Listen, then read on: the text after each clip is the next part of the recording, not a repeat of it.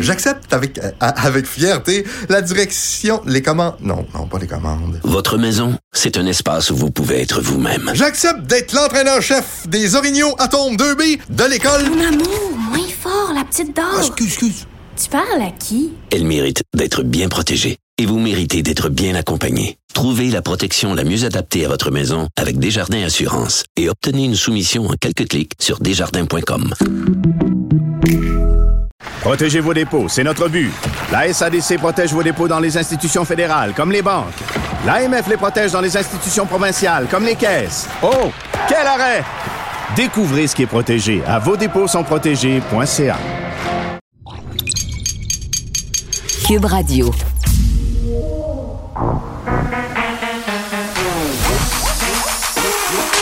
Elle a une opinion sur tous les sujets. Pour elle, toutes les questions peuvent être posées. Geneviève Pétersen. QUB Radio. Salut tout le monde, bienvenue à l'émission. Dans quelques instants, on va débuter la diffusion d'un point de presse de François Legault, un point de presse qui devait être tenu en compagnie de Jean Boulay et de Daniel McCann sur la pénurie de main-d'œuvre. Mais là, évidemment, changement de plan, ce sera vraisemblablement une réaction au débat d'hier. Les Québécois sont choqués, les Québécoises aussi, en passant, et avec raison, je pense. Des questions tendancieuses hier au débat des chefs de l'animatrice Sachi Kurl à Yves-François Blanchet, que vous avez pu entendre un peu plus tôt avec mon collègue Benoît Dutrizac, des questions qui portaient sur la loi 21, le projet de loi 96. Je dis tendancieuse parce que le message que les gens comprennent, c'est que c'était que le Québec est pas mal raciste. Bon, souvent que c'est plus compliqué que ça, là, mais les gens sont insultés, les gens sont fâchés, puis il y a des personnes qui sont pas plus nationalistes et séparatistes que ça, qui ont fait des pauses sur tout top, qui se disaient, écoutez, là, ça n'a aucun sens ce qui s'est passé hier au débat des chefs. Donc, voilà, François Legault qui va réagir à tout ça. Est-ce qu'il va revenir aussi sur cette déclaration qui continue à faire jaser? Là, vous savez, il s'est prononcé sur l'issue de l'élection fédérale. Là, il a dit, suggéré aux Québécois de voter pour le Parti conservateur, a dit que ce serait plus avantageux, en fait, d'avoir un Parti conservateur minoritaire. Ça continue de faire jaser aujourd'hui. On en a parlé beaucoup hier. Est-ce que c'était sa place de dire ça? Et tout de suite après le point de presse, on va analyser tout ça avec Marc-André et Elsie. Je veux faire un petit tour sur les cas de COVID-19 aujourd'hui qui sont quand même excessivement élevés. Si je ne m'abuse, ça fait longtemps que ça n'a pas été aussi haut. Puis pendant la quatrième vague, je pense vraiment que c'est notre plus haut aujourd'hui, ce qui est rien pour nous rassurer, là, 879 cas. Puis on le sait, là, on est seulement le 10 septembre. Hein? Les éclosions majoritairement là, à venir jusqu'à présent, c'est sans grande surprise dans les milieux de travail, dans les écoles aussi. Puis je dis trop tôt pour les écoles, pour avoir vraiment un vrai portrait de la situation. Parce que, bon, vous le savez, là, ça fait pas longtemps que c'est commencé et la COVID-19, ça prend un certain temps, avant d'incuber. Donc, on aura plus une vraie vision de l'affaire aux alentours du 30 septembre, là, quand on aura bien commencé. On s'en va tout de suite au point de presse. Un discours important à prononcer, on va l'écouter. Aujourd'hui, 3 jours de caucus. Je pense qu'on est prêt pour la rentrée parlementaire la semaine prochaine. On a parlé de beaucoup de sujets. On a parlé d'économie, pénurie de main-d'œuvre, de santé, d'éducation, d'environnement. Puis on va sûrement avoir le temps de se reparler de tous ces sujets-là. Mais aujourd'hui, je veux vous parler des élections fédérales. Le premier devoir d'un premier ministre du Québec, c'est de défendre la nation québécoise, défendre notre langue, défendre nos valeurs. Or, hier soir, ce qu'on a vu au débat des chefs, c'est une attaque contre la loi 21 sur la laïcité, puis contre le projet de loi 96 sur la langue. Je vais être bien clair, là.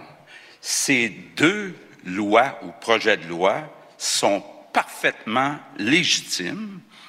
D'ailleurs, la loi 21, qui est une loi modérée, qui interdit les signes religieux pour les personnes qui sont en autorité comme les policiers, a été adoptée démocratiquement à l'Assemblée nationale. Puis en plus, la loi 21 est appuyée par une majorité de Québécois. Pour ce qui est du projet de loi 96, c'est une mise à jour de la grande loi 101, la Charte de la langue française. Défendre le français au Québec, c'est un devoir. Prétendre que de protéger le français, c'est discriminatoire ou même raciste, c'est ridicule. C'est pas vrai qu'on va se faire donner des leçons là-dessus par personne. Donc, quoi qu'on dise, quoi qu'on fasse à Ottawa, le Québec est une nation libre de protéger sa langue, ses valeurs, ses pouvoirs. Ce que je demande aux Québécois depuis le début de la campagne électorale, c'est tenir compte des intérêts de la nation québécoise. Et notre intérêt, c'est d'avoir plus d'autonomie, pas moins d'autonomie. Or, actuellement, on a trois partis qui veulent décider à notre place de nos priorités, dans nos pouvoirs. Donc, ce que je dis aux Québécois, là, c'est, s'il vous plaît, tenez compte de ça dans votre choix. Je veux, en terminant aussi, préciser une chose concernant les services de garde. Mon gouvernement s'est engagé à créer 37 000 places pour compléter le réseau de garderies bien avant qu'on signe une entente avec le gouvernement fédéral. Donc, je vais être bien clair, là, quoi qu'il arrive le 20 septembre, on va respecter notre engagement, mais je m'attends à ce que le prochain gouvernement, peu importe qui il soit, qui respecte la signature du gouvernement fédéral puis qui nous verse le 6 milliards sans condition. Donc, je termine en disant que je m'excuserai certainement pas de défendre notre langue, de défendre nos valeurs, de défendre nos pouvoirs. C'est même mon devoir comme Premier ministre du Québec, Premier ministre de la nation québécoise, et j'ai bien l'intention d'assumer cette responsabilité. Merci. On va débuter la période de questions des journalistes. S'il vous plaît, vous limitez à une question, une sous-question par média. Donc, on va débuter avec Véronique Prince de Radio-Canada. Bonjour, M. Legault. Hier, au débat, est-ce que vous avez senti qu'Erin O'Toole a défendu le Québec? Écoutez, j'ai vu que Yves-François Blanchet, à qui était adressée la question, nous a défendu. Parce que les autres chefs, là, je vois aujourd'hui qui semblent en désaccord avec le préambule de la modératrice. Donc, peut-être qu'ils n'ont pas eu l'occasion, mais j'espère, j'ose espérer que tous les chefs qui étaient là hier soir vont être d'accord avec moi qu'on ne peut pas traiter la loi 21 puis le projet de loi 96 de loi discriminatoire. Ça n'a pas de bon sens. Sentez-vous que dans un débat en anglais comme ça, alors que les chefs doivent séduire le reste du Canada, ils se gardent une réserve de défendre le Québec? Ouais, écoutez, je ne veux pas commencer à jouer à l'analyste, à savoir est-ce que... c'est jamais simple, un débat. Là. Il y a des gens qui veulent intervenir en même temps. Là, donc, pas de commentaire à faire là-dessus. Alain Laforêt, TVA Nouvelle. Bonjour, M. le Premier ministre. Bonjour. Les mots sont lourds de sens. Le « quoi qu'on dise, quoi qu'on fasse », lorsque Robert Bourassa les a prononcés, on avait l'impression qu'il allait flirter avec l'indépendance, qu'il revenait un appel à l'indépendance. Est-ce que c'est ce que vous venez de faire, M. le Premier ministre? C'est clairement pas le cas quand on sait la suite des choses, là. Mais je pense que peu importe qui est le Premier ministre du Québec, sa responsabilité première, c'est de défendre la nation, c'est de défendre notre langue, c'est de défendre nos valeurs. Donc, dans ce sens-là, je ne suis pas le premier à le faire, là.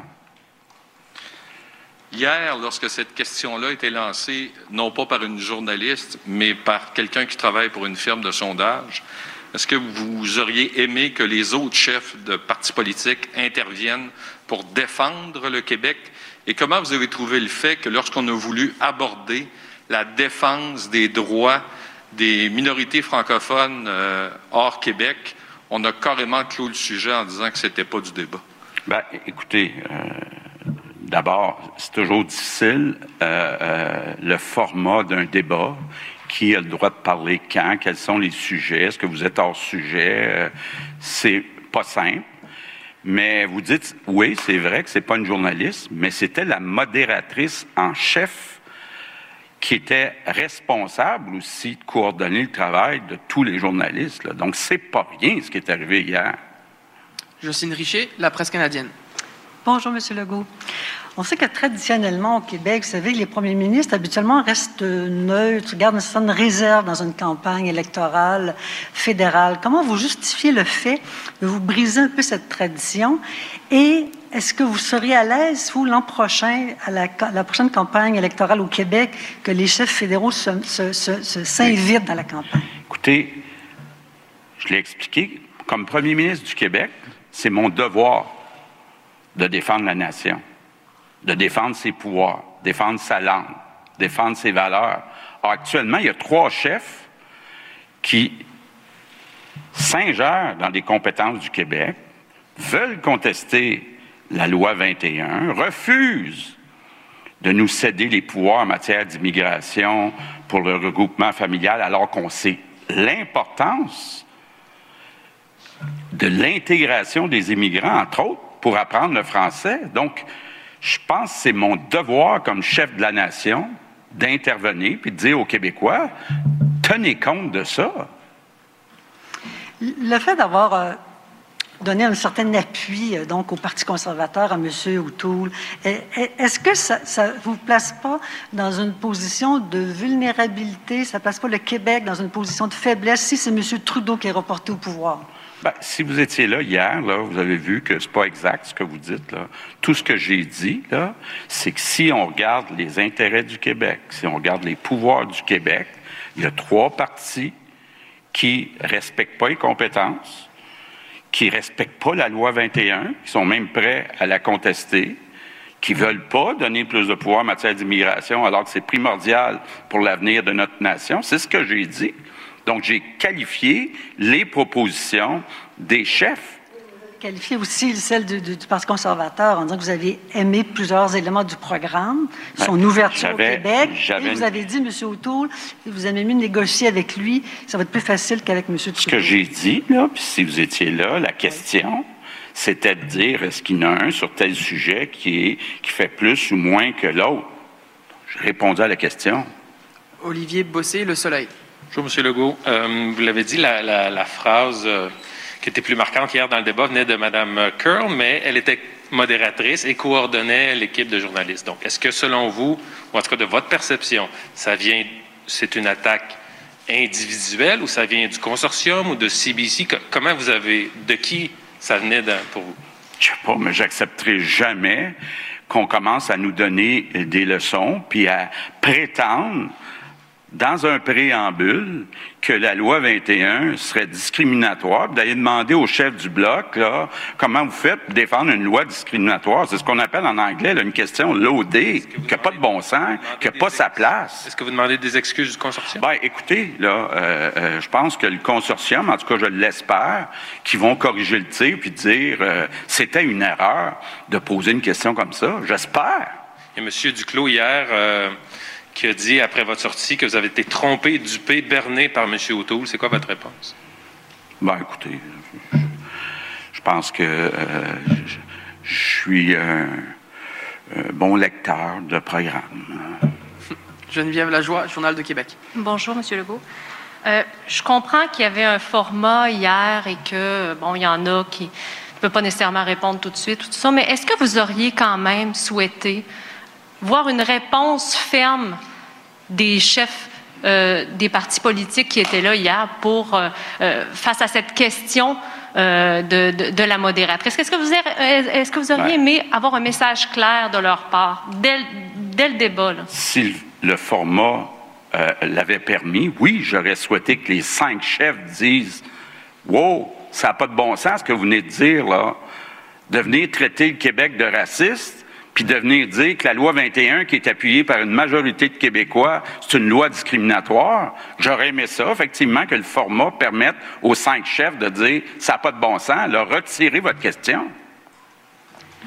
Est-ce que ce qui s'est passé hier, c'est pas rien, c'est quand même la modératrice en chef du débat des chefs en pleine campagne électorale fédérale qui pose cette question-là, qui associe des lois québécoises à de la discrimination au racisme. Est-ce que ce qui s'est passé hier, est-ce que ça ébranle vos convictions qui sont maintenant fédéralistes?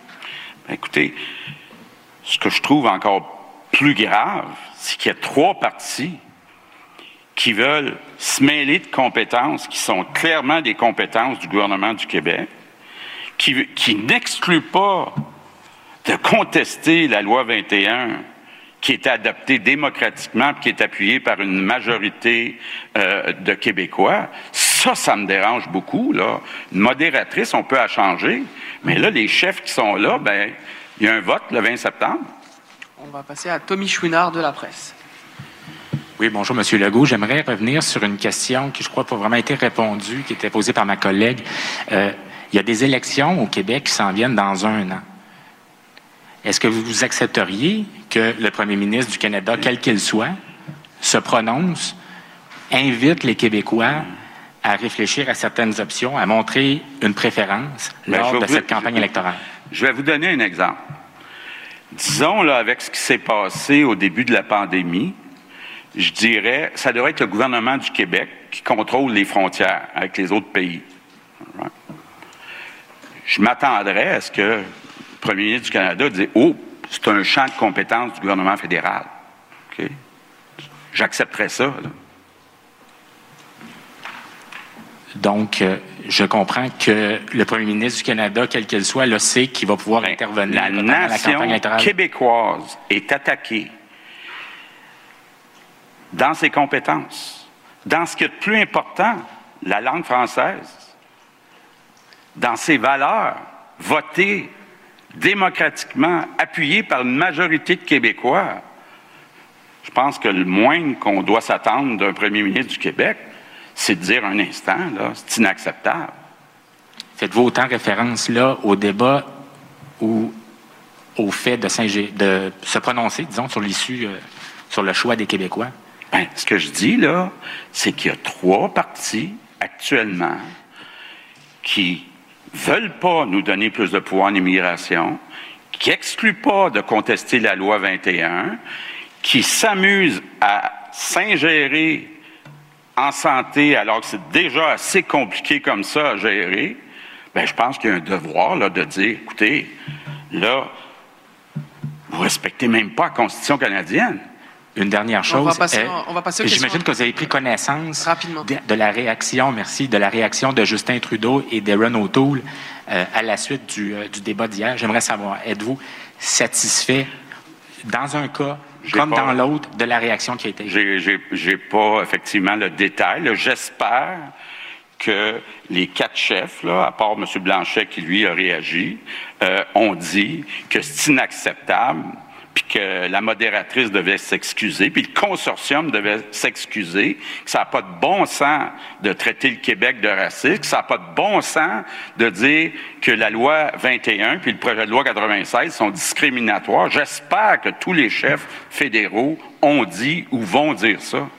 On va passer aux questions en anglais. Questions in English and we'll stick to one question. Bon, rarement on a vu François Legault dans un tel état, je vais dire colère, parce que c'est vraiment ça que je sens, le premier ministre qui défend son devoir de défendre le Québec, de défendre la langue québécoise, le français, de défendre la culture, la nation québécoise, et qui vraiment insiste pour dire que à la fois la loi 21 et le projet de loi 96, ce sont des projets de loi tout à fait légitimes, appuyés par une majorité de Québécois.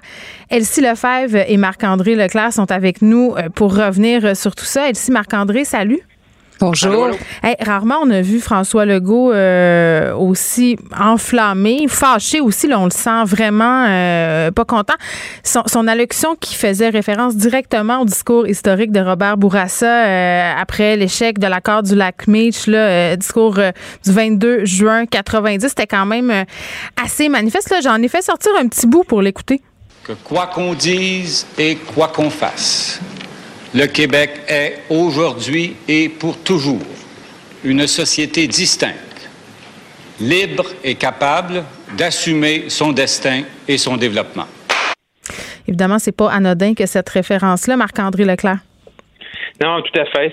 C'est certain que c'était des mots choisis. On sentait M. Legault très impliqué, très engagé, très enragé par rapport à cette question-là de la modératrice hier soir. Une question qui avait pas sa place, qui était une insulte pour la nation québécoise, pour les Québécoises. Et M. Legault a tout à fait raison que la réaction des différents partis politiques avant, pendant ou après le débat, mais également la commission a un rôle à jouer. Il y a des gens qui ont choisi cette question-là. Il y a des gens qui ont brainstormé, qui ont dit on va mettre ça dedans. Une question très chargée. Il n'y aurait pas à avoir une question sur le projet de loi 21, mais de différentes façons ou par rapport aux contestations qui peuvent venir, à toutes les partis politiques. Moi, je pense que la meilleure question, ça serait de dire à toutes les partis, ça aurait été intéressant comme Québécois des entendre. Est-ce que vous allez vous engager comme gouvernement fédéral à la contester, la loi 21? À participer aux contestations? Il y a différentes réponses. Non, on est décidé vraiment une question chargée. Ça n'avait pas sa place et la commission va devoir réagir comme M. Legault le dit. Elsie? Ben oui, en fait, le discours de François Legault, là, aujourd'hui, je sais pas quelle place ça aura dans notre histoire à court et moyen et long terme, mais c'est certain que c'est un des discours les plus forts qu'a retenu le premier ministre du Québec, Legault, et un des discours forts, là, des différents premiers ministres à travers l'histoire. Bon, évidemment, il rappelle Robert Bourassa, mais quand on regarde, là, les mots qu'il a dit, c'est la nation québécoise est attaquée. Oui. C'est attaquée, c'est fort, là, comme mot, dans ce qu'il y a de plus important, sa langue française, ses compétences. Il l'a répété aussi, puis ça, il l'avait dit hier aussi, par ailleurs, mon devoir comme chef de la nation. Donc là, il se porte en grand protecteur de la nation, de défendre sa nation, ses valeurs, sa langue. Quand il dit aussi, par exemple, il dit « ça n'a pas de bon sens de venir traiter les Québécois de racistes ». Parce que c'est ça derrière la question de cette dame du consortium traitée, parce que oui, c'était une question qui s'adressait à Yves-François Blanchet du Bloc québécois, mais c'était une question qui, tu sais, ça aurait été une autre personne qu'Yves-François Blanchet, on voulait attaquer le Québec, puis c'est ce que c'était la première question aussi, là. C'est vraiment lourd de sens tout ça, puis l'objectif était pas celui-là, bien évidemment, de la maître de cérémonie, mais l'objectif est qu'on vient de réveiller quelque chose au Québec, en tout cas, on a touché une corde très, très sensible du premier ministre, mais aussi chez les nationalistes québécois. Et c'est pas pour rien que les autres chefs sont sortis ce matin, parce que ça, c'est l'autre chose dérangeante hier. On a beau dire, là, le débat laissait pas la place à ce qu'ils puissent parler, mais il y avait quand même 2 heures là, pour s'exprimer. Puis quand on a un message à passer, les chefs sont capables de le faire. Donc, sont tous restés silencieux sur la question, parce qu'ils savent très bien que dans le Canada anglais, c'est pas populaire de défendre le Québec. Puis donc, tu sais, la loi 21, la loi 96, alors, ils sont restés muets, puis maintenant, aujourd'hui, en français, ils s'excusent, mais tu sais, le mal est fait. Bref, au Québec, j'ai hâte de voir là, les conséquences que ça aura sur les résultats électoraux. Ben oui, mais Erin O'Toole puis Trudeau qui viennent dire après coup que c'est inacceptable quand le torchon brûle, puis quand tous les journaux, tous les médias en parlent aujourd'hui, et tout le monde s'entend pour dire que ça n'a pas de bon sens. Là, tu disais, les gens qui sont très nationalistes sont insultés. Pas que... Elle sait pas que. Il y a même des gens qui sont pas genre nationalistes plus que d'autres qui s'intéressent pas tant que ça à ces questions-là, qui sont allés voir ça, qui ont vu ça puis qui trouvent ça inacceptable, parce que ça l'est, là, Marc-André. Oui, tout à fait. Je veux dire, tu sais, puis on l'a tous reçu un peu, tu sais, ça commençait fort, tu sais, puis moi, j'ai, dans la question, tu sais, au début de la question, elle s'est fait référence, on part sur, tu sais, le racisme systémique, après ça, à part de la société distincte, quand, tu sais, société distincte, c'est un terme qu'on n'utilise plus. À deux reprises, la Chambre des communes a reconnu que le Québec est une nation en 2006 et à la fin du printemps dernier. Fait tu sais, puis là, la fin, là, c'est la totale. Fait tu sais, c'était... Moi aussi, j'ai resté... Je pense, comme tout le monde, on est comme resté sur le souffle. Qu'est-ce qui se passe? Mais M. Blanchette aussi a réagi comme ça. Et qu'est-ce qui se passe? C'est sûr que ce matin, elle a raison, ça donne un souffle. Et M. Blanchette qui se cherchait un os, mais là, il l'a trouvé. Là, il l'a trouvé. Mais là, faut regarder aussi, il y a la politique, il y a la politique émotion qui est là, ouais. Et la politique, il y a la politique réelle, pratico-pratique. c'est que M. Blanchet va nous dire ça prend des députés du Bloc pour défendre la loi 21. OK? Mais la loi 21, là, la contestation que M. Trudeau ne ferme pas la porte, là, ce n'est pas une décision du Parlement. Hein. Fait que même si M. Trudeau est minoritaire avec beaucoup de bloquistes, là, M. Trudeau va pouvoir contester la loi 21 parce que ça ne se passe pas au Parlement, c'est une décision de l'exécutif. Mais fait si je peux me permettre, Marc-André... Oui, mais Marc-André, il y a quand même le programme qui permet aux groupes minoritaires d'utiliser l'argent du fédéral pour financer les contestations. Puis c'est ça la question, est-ce que le gouvernement va changer cette chose-là? Mais outre ça, et François Blanchet hier, tu sais, parce que moi je trouve que c'est pas seulement d'avoir le Bloc québécois pour défendre la loi 21 à Ottawa, bien au contraire, c'est d'avoir un groupe de députés qui vont parler au nom du Québec. Puis si le Bloc est pas là hier soir, là, si François Blanchet est pas là, ben il y a personne qui serait là pour défendre la nation québécoise. Blanchet, c'est lui qui a eu la question. Je veux dire, on peut argumenter pourquoi les autres ont pas durant le 2 heures pris la parole. Mais M. Blanchet, c'est sûr que lui, on peut pas dire que c'est le seul qui l'a défendu, c'est lui qui a eu la question. Puis je pense que tout le monde était estomaqué. Puis après ça, là, si on se décolle un petit peu de cette première question-là, là, mm-hmm. Ce format-là, l'animation, c'était nul. Je comprends. C'était ça, il y a 2 ans, puis le consortium, puis la commission des débats, là, qui est une patente à broche à foin, là, puis là, sont toutes, la dernière fois aussi, parce que moi, j'ai négocié avec eux en 2019, hein, c'est tout croche, puis là, ils disent tout le temps après, on n'a pas un bon débat. Fait que le débat n'était pas approprié, puis ça aurait été risqué d'un chef, puis là, on peut dire... Ça a été risqué d'un chef de tout de suite embarquer après parce que, à voir la modératrice comment elle allait, elles auraient coupé par elle dit hors-sujet. Le dernier qui s'est brûlé les doigts dans un hors-sujet, c'est Jean-François Lisée avec Manon Massé dans un dernier débat parce qu'il a commencé à se battre avec le modérateur, puis c'est Pierre Bruneau qui a gagné, puis M. Lisée oui. a eu l'air un peu fou. Oui, mais je peux comprendre. C'est facile de dire après coup de dire ça, mais c'était risqué.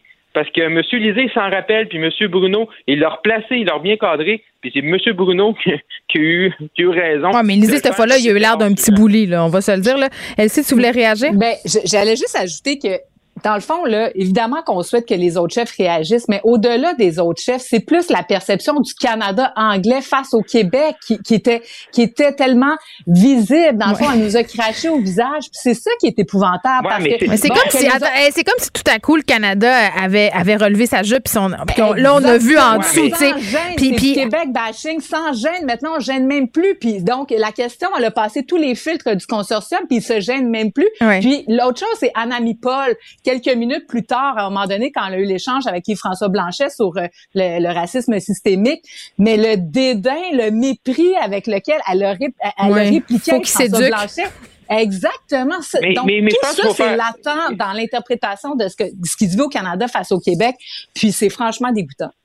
Mais il faut faire attention. Je veux dire, en 2019, moi, j'étais sur l'avion conservatrice. On était au cœur du débat de la loi du projet, c'était un projet de loi à l'époque, c'est le projet de loi 21, OK? Puis on a fait le tour du pays, là. J'ai fait 40 jours, j'ai fait toutes les provinces, on a fait des tables avec M. Chat, des tables avec les communautés culturelles, avec différents groupes, avec des gens, bien sûr, qui personnellement, qui devaient être contre la loi 21 à Toronto, peu importe, puis les gens nous en parlaient même pas. Puis M. Cyr avait dit, on va pas contester cette loi-là, puis on se n'est jamais fait reprocher, OK? Fait que je pense qu'il y a une dichotomie présentement en ce que les autres provinces, les gens là, sur le terrain peuvent penser de ce que le Québec fait, puis comme nation, puis ça. Puis il y a même des provinces qui sont jaloux de cet aspect-là. Les Albertains, par exemple, sont jaloux de notre aspect identitaire, où les Québécois, on est Québécois pour une nation, puis on est fiers.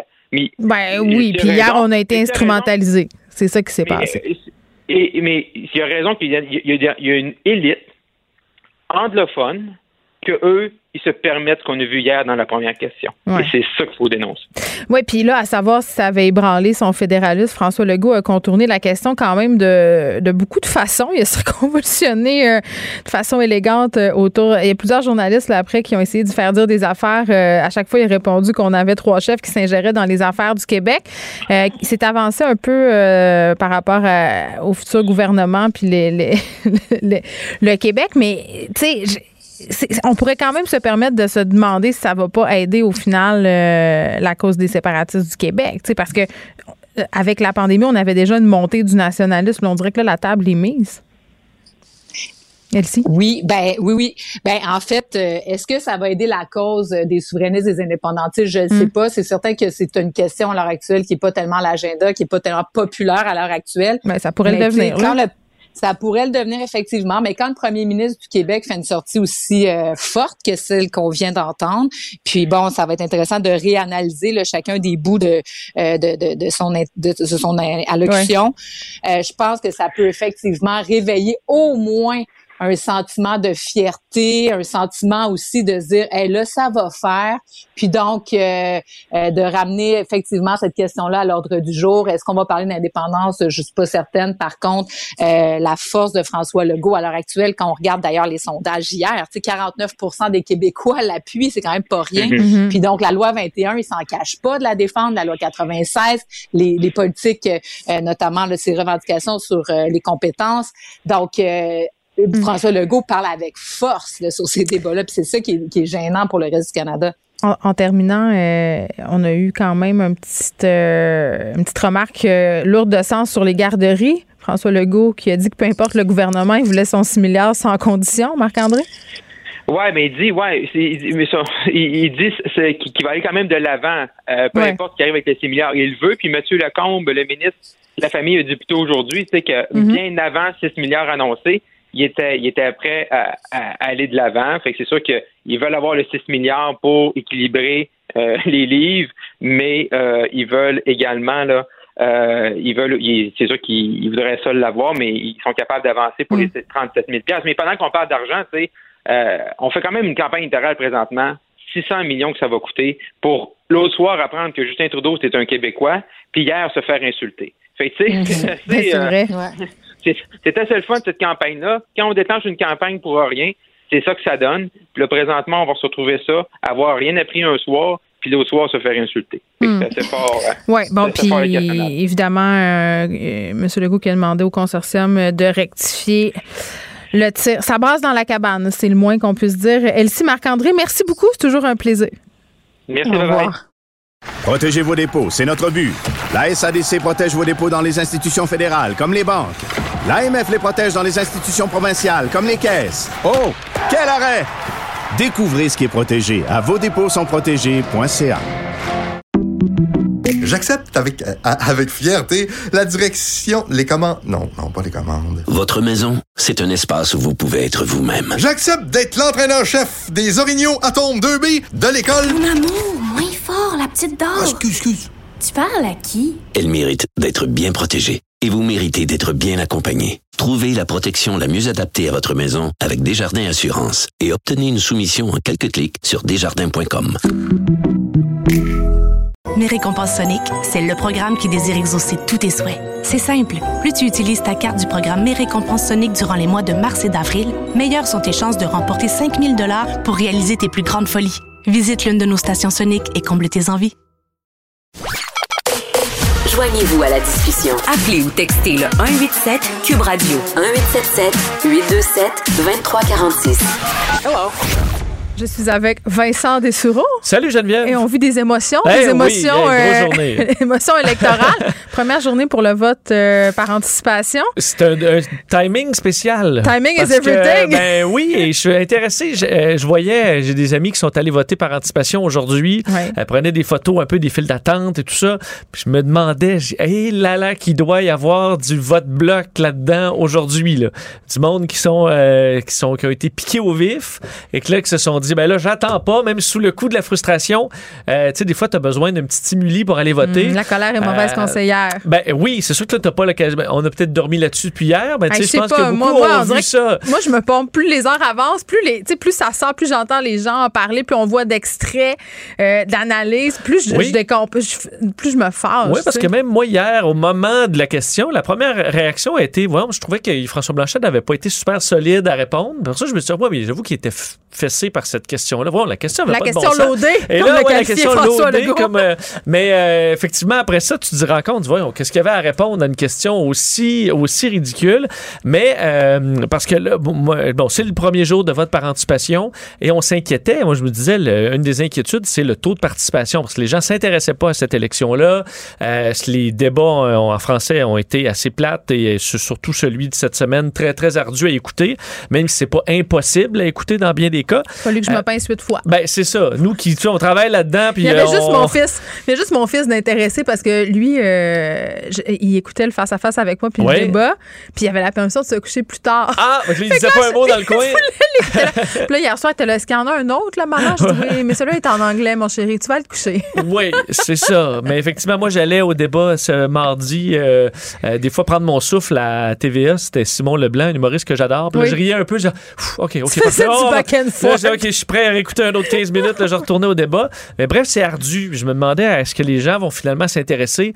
Là, aujourd'hui, il y a de quoi le plonger le Québec dans le débat de l'élection. Mais il y a un truc par rapport au désintérêt puis à l'intérêt par rapport à cette élection-ci. Je comprends qu'on était dans un moment de l'année plus ou moins optimal, mais je me dis, à cause de la pandémie, justement, parce qu'il y a... Tu sais, bon, je veux pas ressortir ce que Trudeau disait, là, notre destin un peu est en jeu, le pays est dans une espèce de situation économique désastreuse. Je me disais, bien, justement, les gens vont vouloir sortir, les gens vont vouloir avoir leur mot à dire, les gens vont tu sais, je veux dire, c'est inquiétant, qu'est-ce qu'on vit, là, il me semble, t'as tendance à aller voter. Mais vient, là, la grande question. Oui! Mais je vote pour qui? Mais c'est ça. Et ça, j'ai l'impression, il y a les sondages qu'on voit qui donnent des intentions de vote, donc il y a des Québécois qui savent pour qui ils vont voter, et c'est clair. Mais j'ai l'impression que pour beaucoup de gens, encore aujourd'hui, on est le 10 septembre, et ils ont pas d'idée. Je faisais le tour un peu hier d'amis en disant, je veux pas savoir pour qui tu votes, là, juste savoir est-ce que t'as fait ton choix. Et dans bien des cas, écoute, j'ai aucune idée. J'essaie de trouver, j'ai pas une réponse claire, on est dans les nuances, il n'y a pas toutes les... on dirait qu'il y a deux affaires, hein? On dirait qu'il y a l'indécision, puis il y a aussi... de l'hésitation, c'est-à-dire qu'il y a des gens qui votaient stratégique, là, qui se disent, ben non, là, c'est trop important. Il y a des gens qui hésitent beaucoup entre deux partis. Oui, ce qui n'était pas le cas nécessairement avant. Là, tu votais peut-être machinalement pour le parti de ton cœur ou de ton choix. Là, oui, parce que pour certains qui faisaient des votes, et je l'ai déjà fait par le passé, un vote d'opposition. Là. Donc, tu votes pour... Il y en a qui votent vert, que c'était le vote pour dire j'en ai rien à foutre, je vais voter vert ou voter NPD, ce qui a été fait aussi souvent dans la vague orange, à dire, OK, ben là, c'est assez, on a un gars à qui on a confiance, let's go, on brasse les cartes un peu. Mais j'ai l'impression que cette année, c'est un peu différent, parce que si tu regardes le vote vert, pour plusieurs qui disaient, ben, c'était mon vote pour dire, bon, ben, j'aime ça, l'environnement, ça va ramener un peu le débat dans... Ils gagneront pas, mais bon, c'est un vote... Madame Paul, elle vient pas de faire des points. Ben, Madame Paul, le vote vert va être bien fort au Québec cette année. C'est un parti qui est en crise, puis la question de l'environnement, maintenant, est sur les lèvres de tous les partis, là. Donc, le vote vert, pour bien des gens, ça devient moins un vote refuge. Le NPD aussi, parce que Jack Meeting a fait des promesses.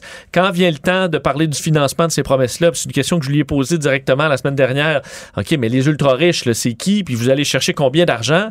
Il m'a répondu à peu près 25 milliards. Mais c'est parce qu'on est dans des centaines de milliards de dollars ça, là. De promesses. Il va falloir en vendre des oranges puis des barres de chocolat, là, monsieur Cyr. Ben, c'est ça.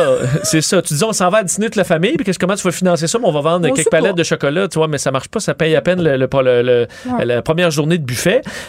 Et là, s'ajoutent libéraux, conservateurs, où là, il y a une fatigue sur Justin Trudeau, le manque de confiance sur l'équipe des conservateurs et le bloc à travers ça, pour bien des gens qui disent, le bloc, OK, c'est un vote d'opposition. Et là, ben, aujourd'hui, ils ont leur journée pour aller chercher ce vote-là. Ça va être intéressant de voir, mais combien? Et François Legault leur a donné un coup de circuit, là, tantôt. Ben oui, puis moi, j'étais tellement indécise cette fois-ci que j'ai fait la boussole électorale. Oui. Ça, c'est intéressant. Hey, je viens de faire la boussole. Okay. Et un des problèmes avec la boussole, parce que c'est intéressant, honnêtement, mais il faut ensuite nuancer le travail de la boussole électorale. Vous répondez à plein de questions, puis ça vous dit quel parti concorde le mieux avec vos réponses. Moi, ça me disait que j'étais à tout dépendant des sujets. Ça m'avançait pas plus, finalement. Pour vrai, moi, c'était un intéressant mélange de blocs de libéraux et de conservateurs. Donc, tu vois, Maxime Bernier était dernier, donc ça, tu dis, bon, OK, c'est correct. Mais il faut se rappeler que c'est beau des idées. Mais si ça vous donne, par exemple, le NPD, là, parce que vous êtes progressiste, vous voulez plus d'argent, plus d'aide, plus ci, plus ça, ben parfait, la boussole va vous dire votez NPD, sauf que, ultimement, est-ce que le NPD a prouvé qu'il pouvait faire ces idées-là de façon crédible? Ben, la réponse est non. Ben, c'est ça. Donc, est-ce que la stratégie, ça serait pas d'aller voir qui sont les candidats dans notre circonscription? Moi, c'est ce que je fais. Je vais voir c'est qui le NPD, c'est qui le Bloc, c'est qui le... Bon, j'avoue que je me renseigne pas tellement pour les conservateurs, quoique... Ben, écoute, c'est exactement ce matin, je sais pas si t'as remarqué, je me suis fait couper les cheveux aujourd'hui. Tu vas voter conservateur? T'as pas remarqué? Hey, je m'excuse, là. C'est que je discutais avec ma coiffeuse et elle disait, justement, le même débat, là. Je suis indécise, qu'est-ce que je fais? Puis, ben, dans le... T'avais des grosses discussions de coiffeur, Vincent. Ben oui, on parle politique et tout ça. Ben oui. Mais je disais, l'ultime refuge, après avoir essayé de trouver un parti, s'il n'y a aucun parti qui fait votre affaire, ben le refuge, c'est d'aller voir c'est qui nos candidats locaux. Et ça, c'est un travail qui est assez facile sur Internet. Là, tu regardes, OK, qu'est-ce que qui j'ai de crédible? Et souvent, il y a de très bons candidats de partis moins qui risquent pas de gagner, mais qui peuvent vous dépanner. Moi, dans mon coin, là, où il y a eu des problèmes, tu sais, Service Canada, des programmes d'aide, plein de problèmes, ben des fois, on dit aux gens, il faut que tu appelles ton député. Et j'ai eu à vivre ça dans les derniers mois. C'est la première fois que j'avais à appeler ma députée pour dire OK, ben là, il faut régler un problème. Et tu te rends compte que, OK, ben avoir un député, un ou une députée qui est compétent ou compétente, c'est important. Donc, ben, là, rendu là, tu te dis, ben OK, on va essayer de voter pour un candidat qui est intéressant. Donc, c'est le travail. Après avoir pour se poser des questions, si t'as pas de réponse, fais la boussole. Puis si après la boussole, t'as pas de réponse, ben allez voir vos candidats locaux. Ce qui est plate, c'est qu'il y a tellement de gens qui vont pas se donner cette peine-là. Puis j'expliquais à mes enfants, ils essaient de comprendre comment ça fonctionnait, les partis. Je leur ai comparé ça à des gangs au secondaire. T'as les imos, t'as les rockers avec leur chef. Ils ont très bien compris. Là, je te pose la question que tu sens me dire pour qui tu votes. Est-ce que ton choix est fait, là? Hey, là, malgré la boussole, non, j'ai ça encore très... C'est sûr qu'il y en a qui disent, je sais des fois, ah, mais on sait que tu votes... Tu sais, quand tu sais que tu... Je le sais même pas, vous ne pouvez pas dire que j'ai une tendance qui paraît dans mes interventions. Ouais. Je sais même pas vers qui je vais voter. Et j'ai de la pression parce que je veux voter par anticipation. Donc là, il me reste 3 jours là, de vote par anticipation pour essayer d'aller voter. Donc, il va falloir que je me branche. Alors, je vais dormir là-dessus, puis demain, je vais espérer avoir une réponse claire. J'hésite encore en deux, moi aussi. De parti, évidemment. Oui, parce que sinon, il faut aller annuler son vote, mais... Mais là, tant qu'à te déplacer, tu votes.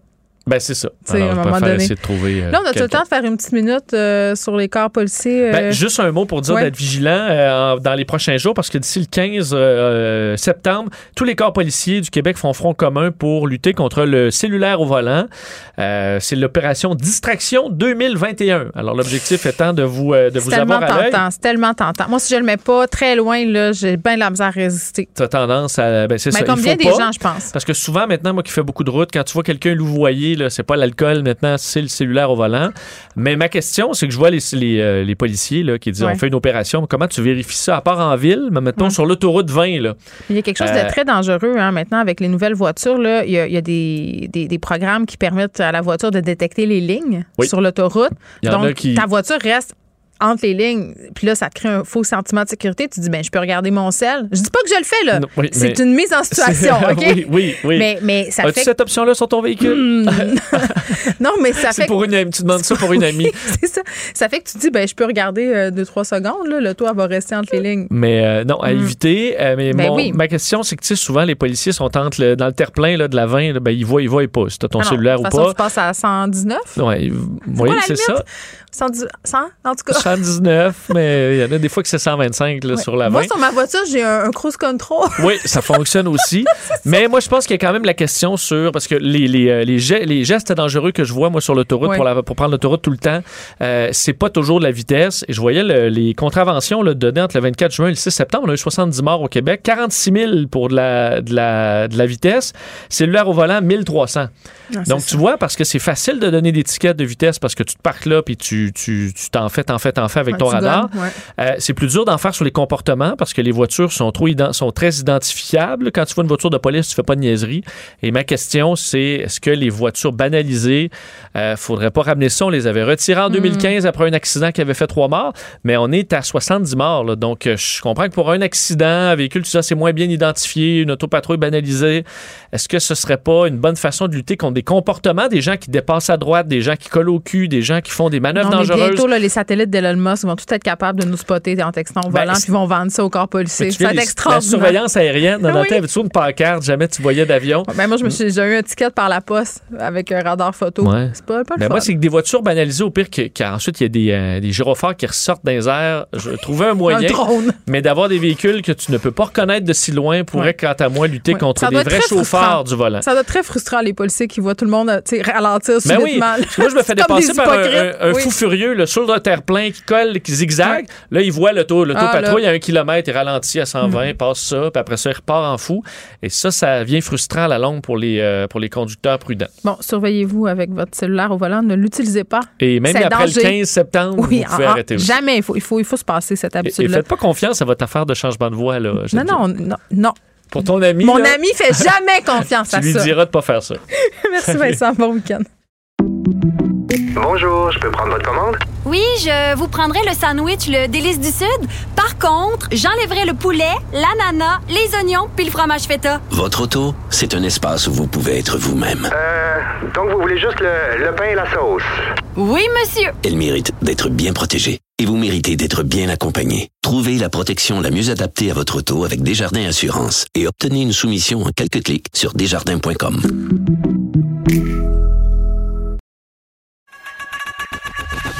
Geneviève Pétersen. Une animatrice pas comme les autres. QUB Radio. Les rencontres de l'art. Nicole Gibot et Geneviève Pétersen. La rencontre Gibot-Pétersen. Bon, nul besoin de vous préciser qu'à cause de ce point de presse de François Legault, Nicole arrive plus tard aujourd'hui à l'émission. Nicole, salut.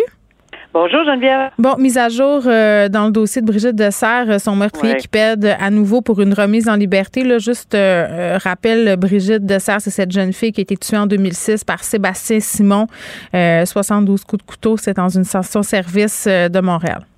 Oui, puis ça n'arrête pas. Hein. Il a été condamné à vie avec possibilité de demander sa libération conditionnelle après 25 ans, mais parce que c'est un meurtre commis avant 2011, cette clause qu'on appelle communément la clause de la deuxième de chance, là, il peut s'adresser à la Cour supérieure pour demander qu'on réfère le tout à un jury pour savoir s'il ne devrait pas profiter d'une libération conditionnelle avant de s'adresser 25 ans. Mais soyez assurés que ça ne se passe plus maintenant, ça n'existe plus. Mais tous ceux et celles qui ont été condamnés avant 2011 ont toujours une possibilité d'y recourir. On ne peut pas aller à l'encontre de ce qui existait avant 2011. Donc, 3 fois, moi c'est la douleur dans le visage de ses proches, de son père, sa belle-mère, sa mère. C'est cette douleur là que on les entend, oui, mais quand on les voit là, ça n'a pas de bon sens cette douleur. Perdre un enfant de 72 coups de couteau, ça s'oublie pas et de un, on en convient, mais de retourner et de vivre cet événement là, d'année en année, 3 fois des demandes de sortie avec escorte qu'on lui a refusées. Là, il s'adresse, ça fait à peine une semaine qu'on vient de s'en parler là pour la sortie avec escorte qui lui a été refusé par les libérations conditionnelles encore, mais là, il se présente à la Cour supérieure, on avait effleuré l'idée, là, mais oui, c'est fait. Donc, une décision va devoir être prise par la Cour supérieure, à savoir si on va demander à un jury de se prononcer. Ça se peut que ça passe pas, là.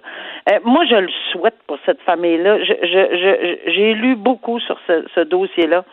Et à ma connaissance, on n'est peut-être pas dans un dossier qui s'y prête, mais c'est pas ma décision, c'est la décision du tribunal de la Cour. Et c'est la décision de la Cour supérieure. Une histoire tellement triste, tellement tragique. Une ministre du cabinet Trudeau, Diane Le Boutillier, aurait beaucoup incité, disons ça comme ça, pour que l'associé d'un de ses contributeurs soit nommé juge à la Cour supérieure. C'est une histoire quand même, Nicole, qui ébranle fortement la confiance du public et envers le gouvernement et en l'appareil judiciaire. C'est un sujet dont on parle souvent. Explique-nous un peu ce dont il est question ici, là. Ben, c'est sûr que là, on parle le mot qui vient à la bouche de tout le monde, là, c'est l'ingérence. On parle de pourquoi s'ingérer dans une... Pourquoi faire des pressions, si c'est le cas, là, évidemment, là, avec tout ce qu'on a lu dans le journal. Ben, il y a des notes, il y a des courriels d'échanger. Il y a des notes, des courriels, puis etc. Puis ça laisse, disons, plus qu'un goût amer. C'est bien plate, là, parce que c'est pas ça qu'on veut lire. On veut avoir des bonnes nouvelles. On va peut-être y venir en fin de chronique, là. Mais on aimerait mieux avoir des bonnes nouvelles que tout ça. Bon. Apparemment qu'il n'y a plus rien de ça qui se fait depuis un bout de temps, là, qu'il n'y a plus de... On ferme la porte avec le nouveau ministre de la Justice, etc. Mais quand même, ça laisse vraiment mauvais goût. Et c'est plate, là, parce que ça ne veut pas dire, en toute honnêteté, que cette personne-là n'a pas les compétences, n'est pas un bon juge, mais c'est la façon de l'amener à sa nomination. Bon, on a toutes sortes de raisons pourquoi on n'a pas nommé l'autre, parce qu'apparemment, il était pas dans... Il voulait pas siéger dans un district qui alors que c'était pas son lieu de résidence, etc. Mais peu importe, là, ça titille tout le temps dans la tête des gens. Bon, on sait bien, c'est organisé les nominations. Puis ça, c'est très, très, très malheureux. Et j'ose espérer que, tu sais, on n'en parle plus là, puis que ça soit des ministres, des députés ou n'importe qui. Et là, je vais ouvrir la porte là. N'importe qui, pas d'ingérence dans les nominations. Ça peut pas activer la confiance du public. Au contraire, ça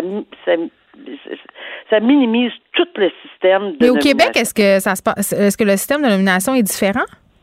Le système de nomination est différent. On a eu une commission qui s'appelait la commission Bastarache. C'est sûr que là, c'est assez... Ça veut pas dire, et là, j'en dis pas plus parce que c'est pas... on n'est pas là, là. Je veux pas te faire t'avancer puis te mettre dans l'eau chaude, mais mettons, là. Ben, c'est pas le même genre de processus. Il est vraiment... à cause de la commission Bastarache, on a plus cette ingérence politique. Je dis bien cette ingérence politique. OK. Je sais pas.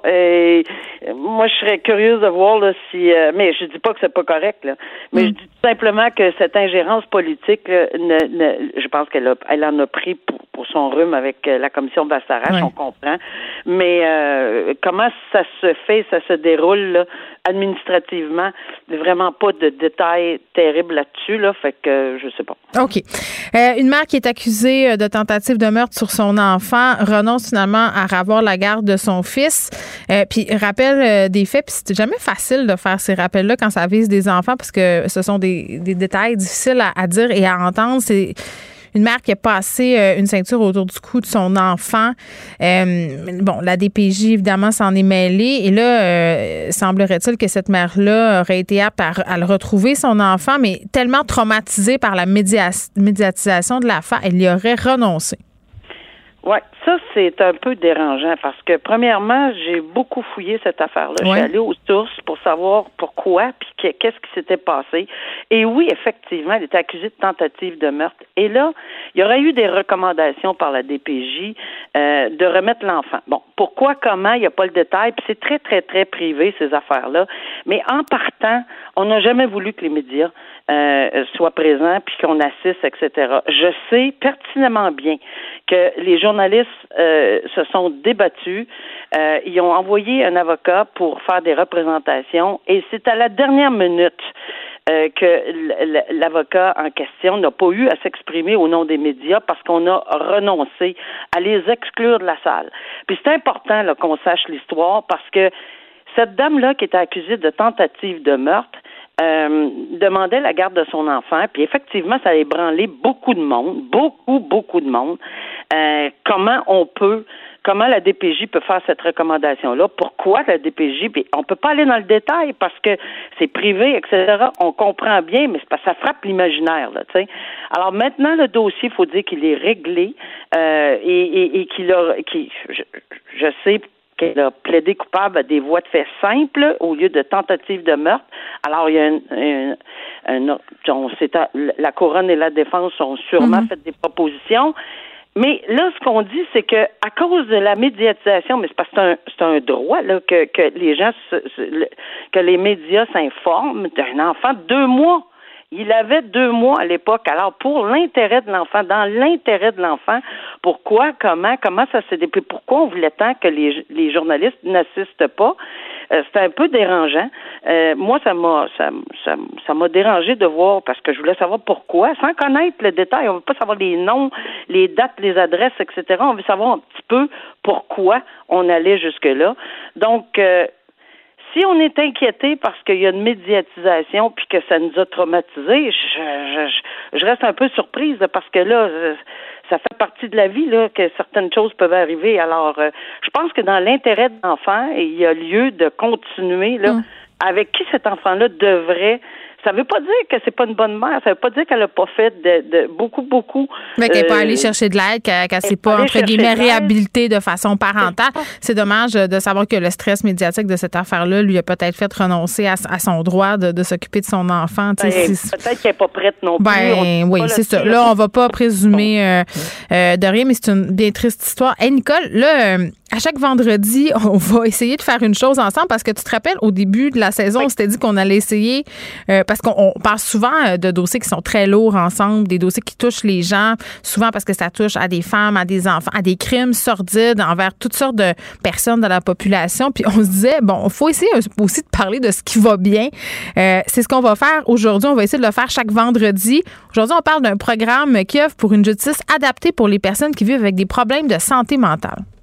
Quel programme extraordinaire. Puis oui, c'est vrai qu'on en a parlé, mais très peu. Puis il faut vraiment... c'est l'heure de te réveiller. Wake up! Alors, oui, on n'en a pas beaucoup parlé souvent de ces programmes-là, mais oui, c'est un programme pour aider. C'est pour encadrer et suivre les gens qui ont un problème avec la santé mentale dans les dossiers criminalisés. Mais là, on s'entend bien, là, juste pour faire une parenthèse, des gens qui sont quand même aptes. Tu sais, on parle souvent de l'aptitude à comprendre, à subir et passer à travers le processus judiciaire. Ils sont aptes et ils ne sont pas non responsables criminellement, parce que ça n'aurait aucun bon sens. Le code criminel prévoit cette section-là pour les gens qui sont non responsables. Bon, ça s'applique pas là-dedans. Ça s'applique dans quelqu'un qui a une santé mentale extrêmement fragile, qui le sait, reconnaît, qui veut se faire aider, puis qui est dans la criminalité. Et je l'ai vu personnellement, pendant plusieurs années, les gens récidivent, et c'est toujours à la base ce problème-là. Je vous donne un exemple. Ils passent leur temps à faire un vol à l'étalage de steak, de pain, de c'est récurrent, c'est tout le temps. Ou n'importe quel autre crime. Puis maintenant, ça s'applique pas partout au Québec, mais presque partout au Québec. Je suis allée vérifier aujourd'hui.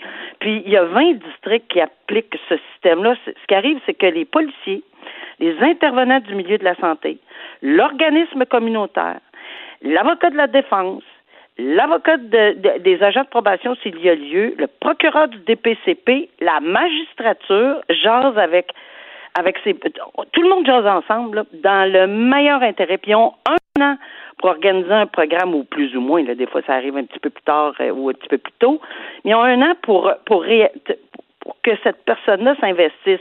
Et c'est pas s'investir forcé, là. C'est s'investir vraiment parce ils veulent le faire. C'est une concertation de tous ces programmes-là ensemble qui font en sorte que cette personne-là a vraiment un intérêt à s'impliquer. Et ce matin, j'avais la confirmation que cette semaine, sans nommer de nom, là, il y a une personne qui a bénéficié de cet encadrement-là et de ce programme-là. On a demandé un arrêt des procédures et c'est incroyable, là, la personne dans la salle attendait depuis très tôt le matin pour cette décision-là. Et quand elle a entendu qu'elle bénéficiait d'un arrêt de procédure parce qu'effectivement, elle avait passé à travers tout ça, qu'elle comprenait, qu'elle était super bien encadrée, c'est incroyable, même la juge ou le juge qui était sur le banc a vu son sourire à travers le masque et a dit « Vous êtes tellement fiers, ça paraît tellement, je suis capable de le voir à travers votre masque. Et bravo pour toutes ces étapes-là. Donc, c'est vraiment de belles histoires et ça va probablement empêcher une récurrence. Et sûrement, cette personne-là, évidemment, on parle pas de meurtre, là. On s'entend, là. Non. Puis, tu sais, bon, si tu fais bien de le préciser, mais c'est bien d'en parler de ces initiatives-là parce que ça fait partie, à mon sens, de la réhabilitation de l'image du système de justice qui a bien besoin de se réhumaniser aux yeux du public. Nicole, merci beaucoup. Je te souhaite un très beau week-end. Oui, pareillement. Au revoir. Bye. Isabelle est en train de vider sa maison qu'elle a vendue grâce à l'accompagnement de l'équipe de Duproprio. Elle quitte avec la fierté d'avoir vendu son espace elle-même. Duproprio, on se dédie à l'espace le plus important de votre vie. Un message d'Espace Proprio, une initiative de Desjardins. Vous écoutez Geneviève Pétersen, QUB Radio.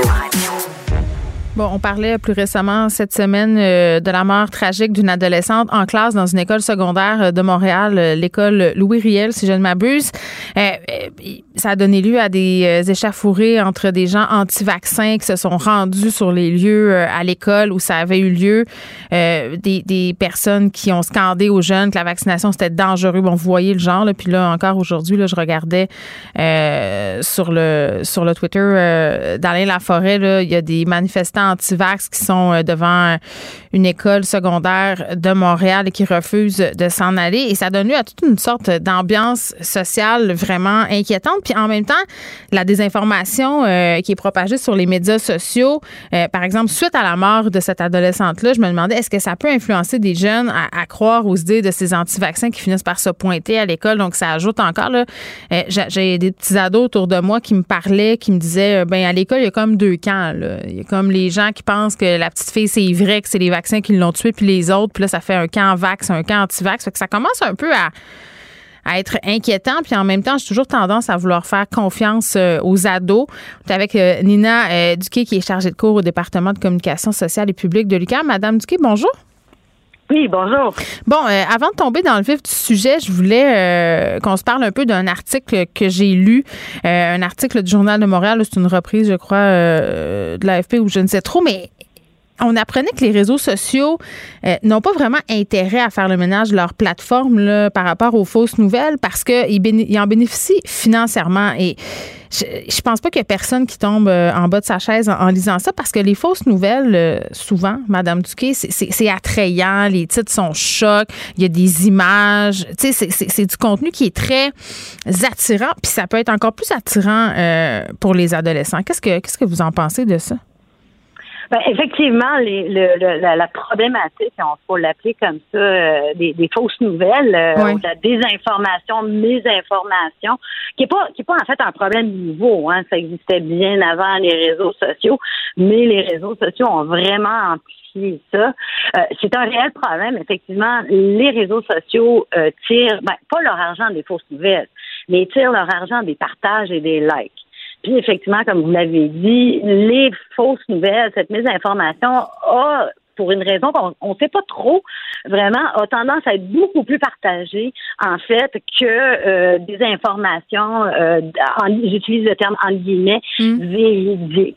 Mais parce que donc, ça met souvent sur la peur, puis sur des, ça met de l'avant des situations qui sont un peu, entre guillemets, manipulées. Donc, c'est sûr que c'est du contenu qui est attrayant. T'sais, les ados, là, on le sait, là. T'sais, quand t'es ado, c'est les sensations fortes. Tu t'es très, très intense dans toutes tes réactions. Moi, ça me surprend pas là, que ça attire les ados, ce type de contenu-là. Puis là, c'est pas nécessairement des articles, ça peut être des textes, ça peut être des vidéos de personnes qui disent certaines choses. Ben tout à fait. Ben, en fait, je dirais, je pense qu'on sous-estime la capacité critique des adolescents, mais en même temps, je pense qu'on surestime la capacité critique générale de la société. Il y a un réel problème en termes d'être capable de bien analyser l'information qu'on reçoit. Chez les jeunes, c'est pas tout à fait la même chose que chez les adultes. Chez les jeunes, c'est juste tout simplement qu'ils n'ont pas encore les outils. Hein, ils sont encore à l'âge de l'apprentissage et aussi là où ils sont, et vous l'avez très bien dit, ce qui les intéresse, c'est ce qui est divertissant, c'est ce qui frappe à l'œil et donc effectivement, ils sont une cible particulièrement, comment dirais-je, une bonne cible pour ce type de nouvelles-là. ce qui peut peut-être nous réjouir un peu, si je peux dire, autour de ça, c'est que dans les études qui se sont penchées justement sur les fausses nouvelles, surprenamment, les jeunes ont moins tendance à croire aux fausses nouvelles que les adultes. On explique ça de quelle façon? Ben généralement, en fait, on explique ça. Ce qu'on semble croire ou ce qu'on se comporte à croire, c'est que les jeunes, en fait, ils sont conscients qu'ils n'ont pas d'outils pour bien interpréter l'information. Et donc, ils ont tendance à ne pas croire à quelque chose. Tandis que chez les adultes, on a moins ce doute-là.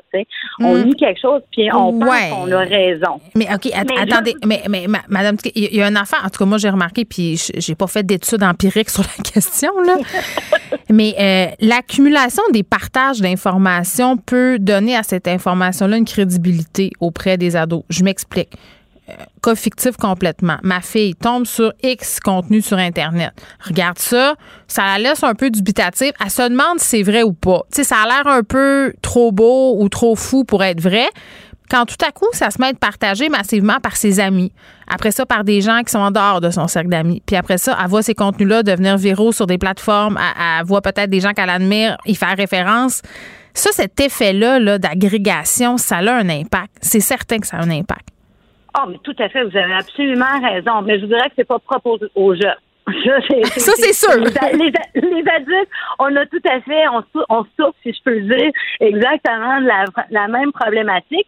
La distinction, c'est que chez les jeunes, on a plus tendance à douter, mais vous avez dit quelque chose, en fait, tout à fait vrai, puis c'est très important, c'est l'impact des amis. Oui. Le partage se fait, ou la croyance, en fait, ça fait beaucoup plus à travers ce que nos amis vont nous dire. Et puis, j'irai même plus loin que ça. Faut pas oublier, vous parliez justement de ces camps qui commencent à se dessiner dans les écoles. C'est la socialisation première, c'est à la maison. Ça commence aussi beaucoup à la maison. Donc, les jeunes, oui, ils croient peut-être de manière plus facilement à ce qu'ils voient en ligne, mais ce dont à quoi ils vont croire, ça vient aussi beaucoup de ce que leurs amis croient puis de ce que leurs parents croient. Mais je pense que c'était avec vous que j'avais parlé de ça, là, mon espèce de souper conseil de famille, là, parce que j'avais remarqué que pendant la pandémie, des fois, mes enfants checkaient des affaires, angoissaient avec ça par rapport à la COVID, là, que ce soit sur TikTok un peu ou ailleurs. Puis j'avais pris l'habitude de leur poser des questions ou de leur dire, mais avez-vous des questions? Faire un petit... essayer de faire un petit round-up de ce qu'ils savaient ou pas là, par rapport à ce qui se passait. Là. Oui, mais ça marche bien parce qu'après ça, ils peuvent pas s'ambitionner. Là où je trouve ça un peu plus dur comme parent, justement, c'est quand des figures d'autorité qui ont plus de capital symbolique que moi, là, par exemple, je sais pas, moi, une chanteuse que ma fille va aimer ou une influenceuse ou un influenceur ou n'importe quoi, dit une chose qui est contraire à ce que je dis. Là, j'ai de la misère à... Il faut que j'aille avec plus de preuves. Il faut qu'on aille sur des sites de nouvelles. Il faut que je prouve davantage mon affaire. Bien, tout à fait. Puis, effectivement, ça amène aussi à un excellent point, ce qui est en termes de ce qu'on peut dire et ce qu'on peut pas dire, parce que effectivement, le pouvoir des influenceurs, qu'ils soient des vedettes de cinéma ou de musique, etc., ce qu'ils disent peut être extrêmement porteur. Et particulièrement, vous avez tout à fait raison, chez les jeunes qui ont pas encore les outils. Hein, mais des fois, c'est même pas des vedettes, ce monde-là, madame Duquet, là, sur TikTok, il y a des nobody qui ont 1,5 million d'abonnés. C'est des petites filles de 14-15 ans. Puis ces petites filles-là, elles parlent sur TikTok, elles disent des affaires qu'elles pensent, puis elles ont bien le droit, mais parfois, c'est erroné, tu sais, puis il y a 1,5 million de personnes qui regardent ça. Ben oui, ben c'est des vedettes pour nous. Exact. Des vedettes, là. Oui, mais, oui. C'est un bon point, mais effectivement, ça c'est... Et d'ailleurs, TikTok, justement, a permis ce qu'on appelle l'amateur, hein. T'as plus besoin d'avoir un contrat de disque avec une grosse compagnie. Maintenant, pour être une vedette, effectivement, n'importe qui a un téléphone cellulaire puis qui est capable de le pointer sur soi-même, tu sais, est capable de devenir un influenceur. Effectivement, ça pose des grandes questions par rapport à c'est qui va se faire l'arbitre de la vérité, ce qui va filtrer, nettoyer tout ça là, pour s'assurer que ce qui est dit ou ce qui est transmis ou ce qui est partagé. Mais les jeunes, ils sont pas cons. Je pense qu'il faut le rappeler. Là, vous avez tellement raison quand vous dites ça. Ils sont pas cons, ils sont allumés, ils consomment des affaires, puis quand on a des conversations avec eux, quand on prend la peine de les écouter puis de leur poser des questions, on peut dépatouiller puis on peut défaire beaucoup de nœuds. Tout à fait. Ben, c'est l'affaire la plus importante, c'est s'asseoir et jaser avec son jeune. Vous avez raison. Puis moi, je sais, j'en jase avec tellement de gens. Ils sont beaucoup plus allumés qu'on leur donne crédit. Oui, ben vous avez complètement raison. Nina Duquet, merci, qui est chargée de cours au département de communication sociale et publique de l'UQAM. C'est toujours un sujet... les jeunes, on les met tous dans le même panier. Vraiment, je trouve qu'on les sous-estime beaucoup trop. Puis des fois, c'est pas tout le temps facile là, d'avoir de la communication avec eux autres. Des fois, mes enfants me trouvent fatigante parce que je leur pose justement des questions, puis qu'on écoute les nouvelles, puis je les questionne. Puis j'ai, à un moment donné, j'avais pris l'habitude un peu de fermer la radio quand je m'en allais travailler. Puis là, je sais que c'est pas super winner que je vous dise ça. Fermez la radio. Ne fermez pas votre radio. Mais je la fermais devant les enfants, le petit 5 minutes, j'allais les porter à l'école parce que ça les stressait, puis après ça, il fallait débriefer trop longtemps. Mais je me suis rendu compte que de ne pas le faire, c'est-à-dire que de les garder un peu à l'écart des nouvelles, ça faisait pire que bien. C'est vraiment une bonne chose. Puis on pense, les enfants, ils s'intéressent pas aux nouvelles puis à ce qui se passe. Pas vrai, là. Moi, le débat des chefs, le face-à-face, les trucs, mes enfants m'ont posé des questions, on a regardé des bouts ensemble. OK, ils sont peut-être pas aussi intéressés que moi. Puis c'est comme ça qu'on intéresse des citoyens de demain à la chose politique puis qu'on amène les gens à se poser les bonnes questions. Pour elle, une question sans réponse n'est pas une réponse. Geneviève Pétersen. QUB Radio. Luc Laliberté est là. Salut, Luc. Oui, bonjour, Geneviève. Bon, c'était un peu parler du 11 septembre en début de semaine. On poursuit notre discussion parce que ce sera le 20e anniversaire des attentats demain, samedi le 11 septembre. Donc, on se remémore cette journée historique qui a changé la face de l'histoire. Ben écoute, on en a parlé justement un peu plus comme événement historique, mercredi, la dernière fois qu'on a discuté. Maintenant, je voulais qu'on regarde un petit peu plus ce qui a changé depuis le 11 septembre 2001. Et en classe, j'ai parlé de ça toute la semaine. Et je disais à mes étudiants qui forcément n'étaient pas nés, et ils ont 18-19 ans, je leur disais, vous n'avez pas idée à quel point le monde dans lequel vous vivez est pas mal différent de celui dans lequel j'ai vécu avant le 11 septembre 2001. Et quand on regarde du côté américain, ne serait-ce que ça, beaucoup d'Américains se sont posé la question le 11 septembre, dans les journées, dans les années qui ont suivi. On pourrait résumer cette question-là, je pense, assez aisément en disant « Comment peut-on nous détester autant? » L'anti-américanisme, c'est pas apparu avec le 11 septembre 2001, mais là, frappé plein fouet dans le cœur économique puis près des institutions politiques, il y a beaucoup d'Américains, je pense, qui ont été désarçonnés de voir le niveau de haine, de langue puis de violence que ça pouvait engendrer. Alors, bien sûr, on peut dire, il y a un tas de trucs qui peuvent expliquer ça. Les racines de ces réactions-là sont très, très, très profondes là, chez les ennemis des États-Unis ou ceux qui déplorent une forme d'impérialisme que les Américains nient. Mais cette réaction-là, elle est très importante. Dans les réactions, dans les retombées qu'il y a eu, puis que j'exposais devant les étudiants, bien sûr, on en a discuté un petit peu brièvement tous les deux, il y a tout ce qui a eu rapport avec l'aviation et le voyage. Donc, pour avoir voyagé beaucoup avant le 11 septembre et après, clairement, on a vu une différence. On n'est toujours pas sorti de toutes ces mesures. Je pense qu'on n'en sortira jamais. Oui. Avant, tu pouvais arriver, c'était comme 30 minutes avant le départ de ton avion, là. Oui, écoute, j'ai déjà pris l'avion sur la piste à JFK, l'aéroport JFK. Oui. J'ai pris l'avion sur la piste là, quelques minutes avant le décollage. Ça se pourrait plus. Ben voilà, impossible de faire ça depuis le 11 septembre 2001. Donc, dans d'autres retombées, tout ce qui est sécurité, tout ce qui est lutte au terrorisme, d'abord, on l'a vu, l'Afghanistan, c'est la fin d'un chapitre pour les Américains dans la lutte au terrorisme, mais on va continuer d'engloutir des sommes considérables, on va mettre de l'avant les services de renseignement. Puis le président Biden, il l'a bien dit, de ce côté-là, le terrorisme, c'est plus diffus maintenant. Il va falloir élargir le spectre de nos recherches parce que c'est toujours actif, mais ça ne viendra pas nécessairement des endroits qu'on connaissait auparavant, qu'on avait identifiés. Ce dossier-là continue d'évoluer. Moi, j'ai remarqué aussi en termes de sécurité, si on veut, ou même de liberté ou de droits individuels, de droits à la vie privée, à quel point aux États-Unis, mais ailleurs dans le monde, on a mis dans la balance de plus en plus le respect de nos libertés individuelles, puis de notre intimité, de notre vie privée. On met ça dans la balance, bien entendu, avec la protection du plus grand nombre. Jusqu'où doit-on aller dans la suspension de nos libertés individuelles ou de notre vie privée pour la protection du plus grand nombre? On en discute, nous, ces jours-ci, beaucoup, puis c'est vrai un peu partout, là, en raison de la COVID, du partage de nos données, du Vaxicode, par exemple, mais c'est déjà très large ce que le gouvernement peut faire, en particulier le gouvernement américain. On a eu de nombreux lanceurs d'alerte qui sont intervenus depuis le 11 septembre 2001 pour expliquer que, bien entendu, il y avait eu des dérives dans les l'exercice de ces pouvoirs-là qui sont très, très, très grands. Mm-hmm. Pour ceux qui connaissent un peu plus la politique ou l'histoire américaine, entre autres, ce sont des retombées de ce qu'on a appelé le Patriot Act, que M. Bush s'est empressé de faire voter après le 11 septembre 2001, mais qui donne des moyens extraordinaires au gouvernement pour enquêter sur la vie de gens, incluant des citoyens américains, dont on pense qu'ils pourraient se livrer à des activités terroristes.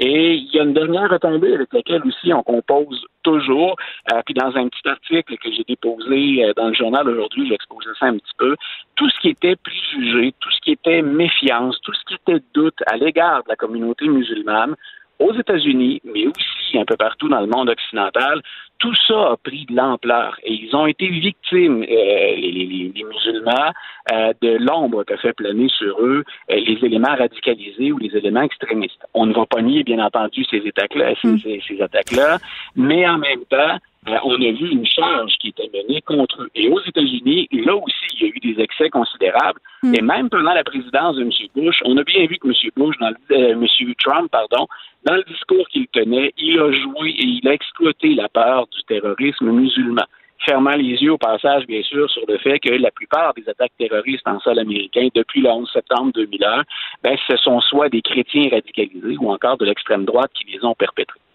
Oui, puis il y a beaucoup de gens quand même qui craignent qu'à cause du retrait des troupes en Afghanistan, puis le retour des talibans en force, que ça donne du jus justement aux groupuscules terroristes et que ça recommence, entre guillemets, comme avant, entre guillemets, là, bien sûr. Tu comprends ce que je veux dire?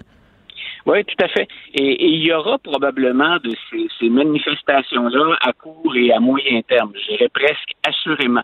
On n'a pas de boule de cristal, on n'est pas devant personne, mais la façon dont s'est interprété le retrait des Américains, c'est que vous voyez, on peut vaincre la première puissance militaire sur la planète. On peut défaire le géant américain, on peut le repousser. Donc, il y a une limite, bien sûr, en Afghanistan, ce que les talibans peuvent exploiter avec ce message-là.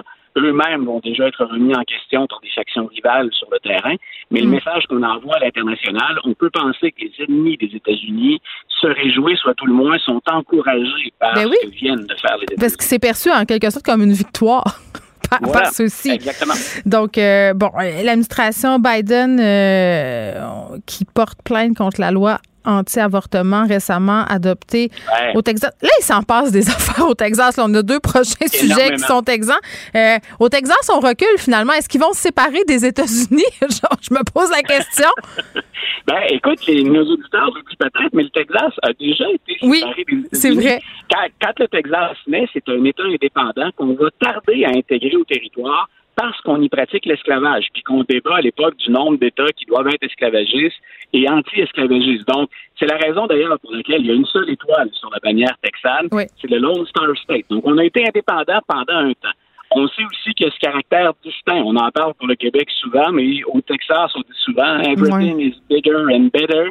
On dirait que nos raisons pour être distincts sont mieux que les leurs. La comparaison peut s'arrêter, disons, au second de l'appellation.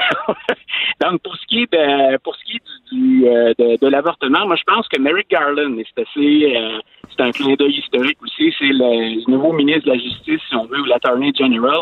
Merrick Garland, c'était le candidat à la Cour suprême de Barack Obama.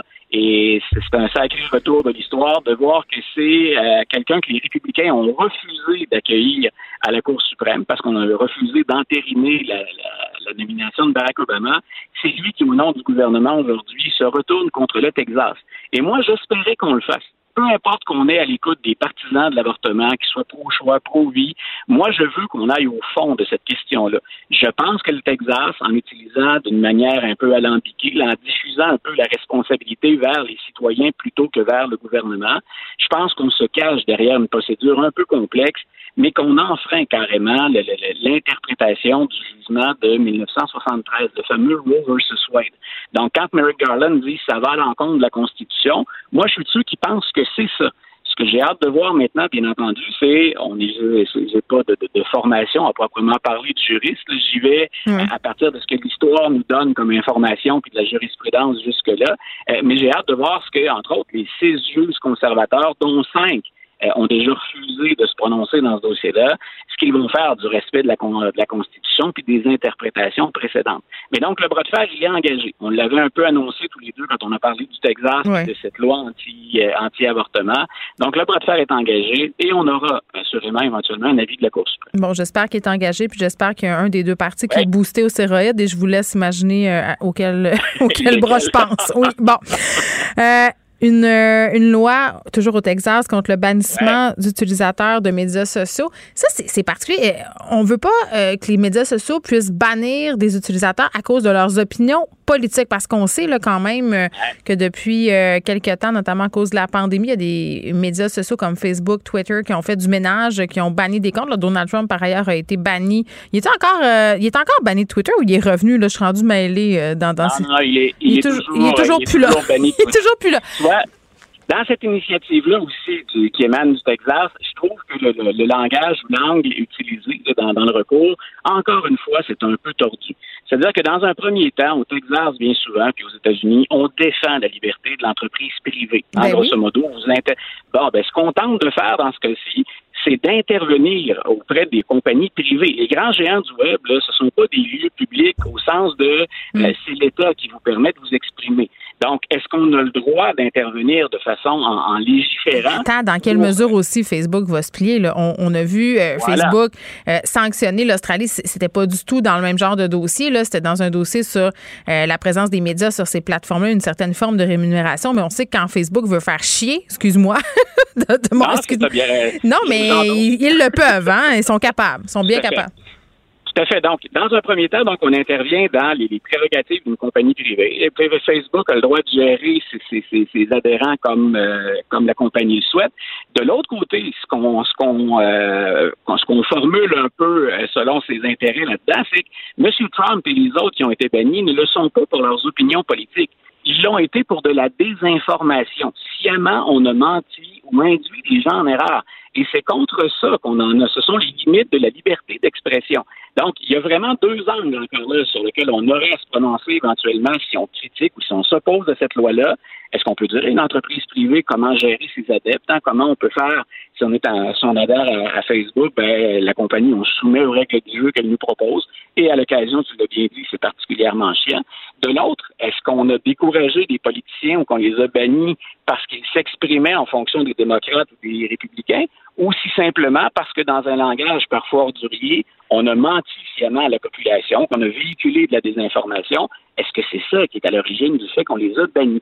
Donc, encore une fois, ce sont des questions de fond. Il y a le côté très spectaculaire, il y a le crunchy, il y a le sensationnalisme, mais il y a des questions de fond qui sont très importantes derrière ça. Oui, puis je rappelle quand même qu'il y a 50 millions d'utilisateurs mensuels actifs aux États-Unis. Ouais. Donc, ça fait quand même une bonne poignée de monde. Merci, Luc. On se reparle la semaine prochaine. Bon week-end. Un grand plaisir. Bonne fin de semaine.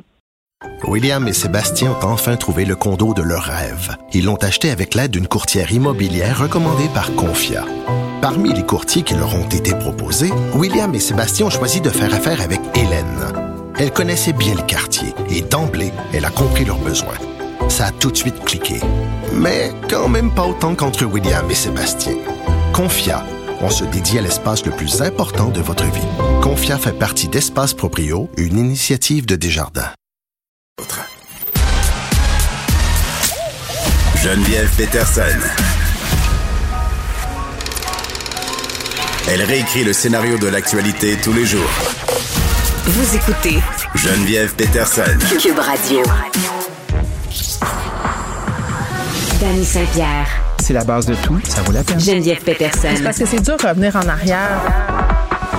La rencontre. C'était ça, la culture. C'était même supposé être comme ça qu'on apprenait. Ça se fait bien. Faut regarder ça avec un œil pas mal plus curieux, je pense. La rencontre, Saint-Pierre, Pétersen.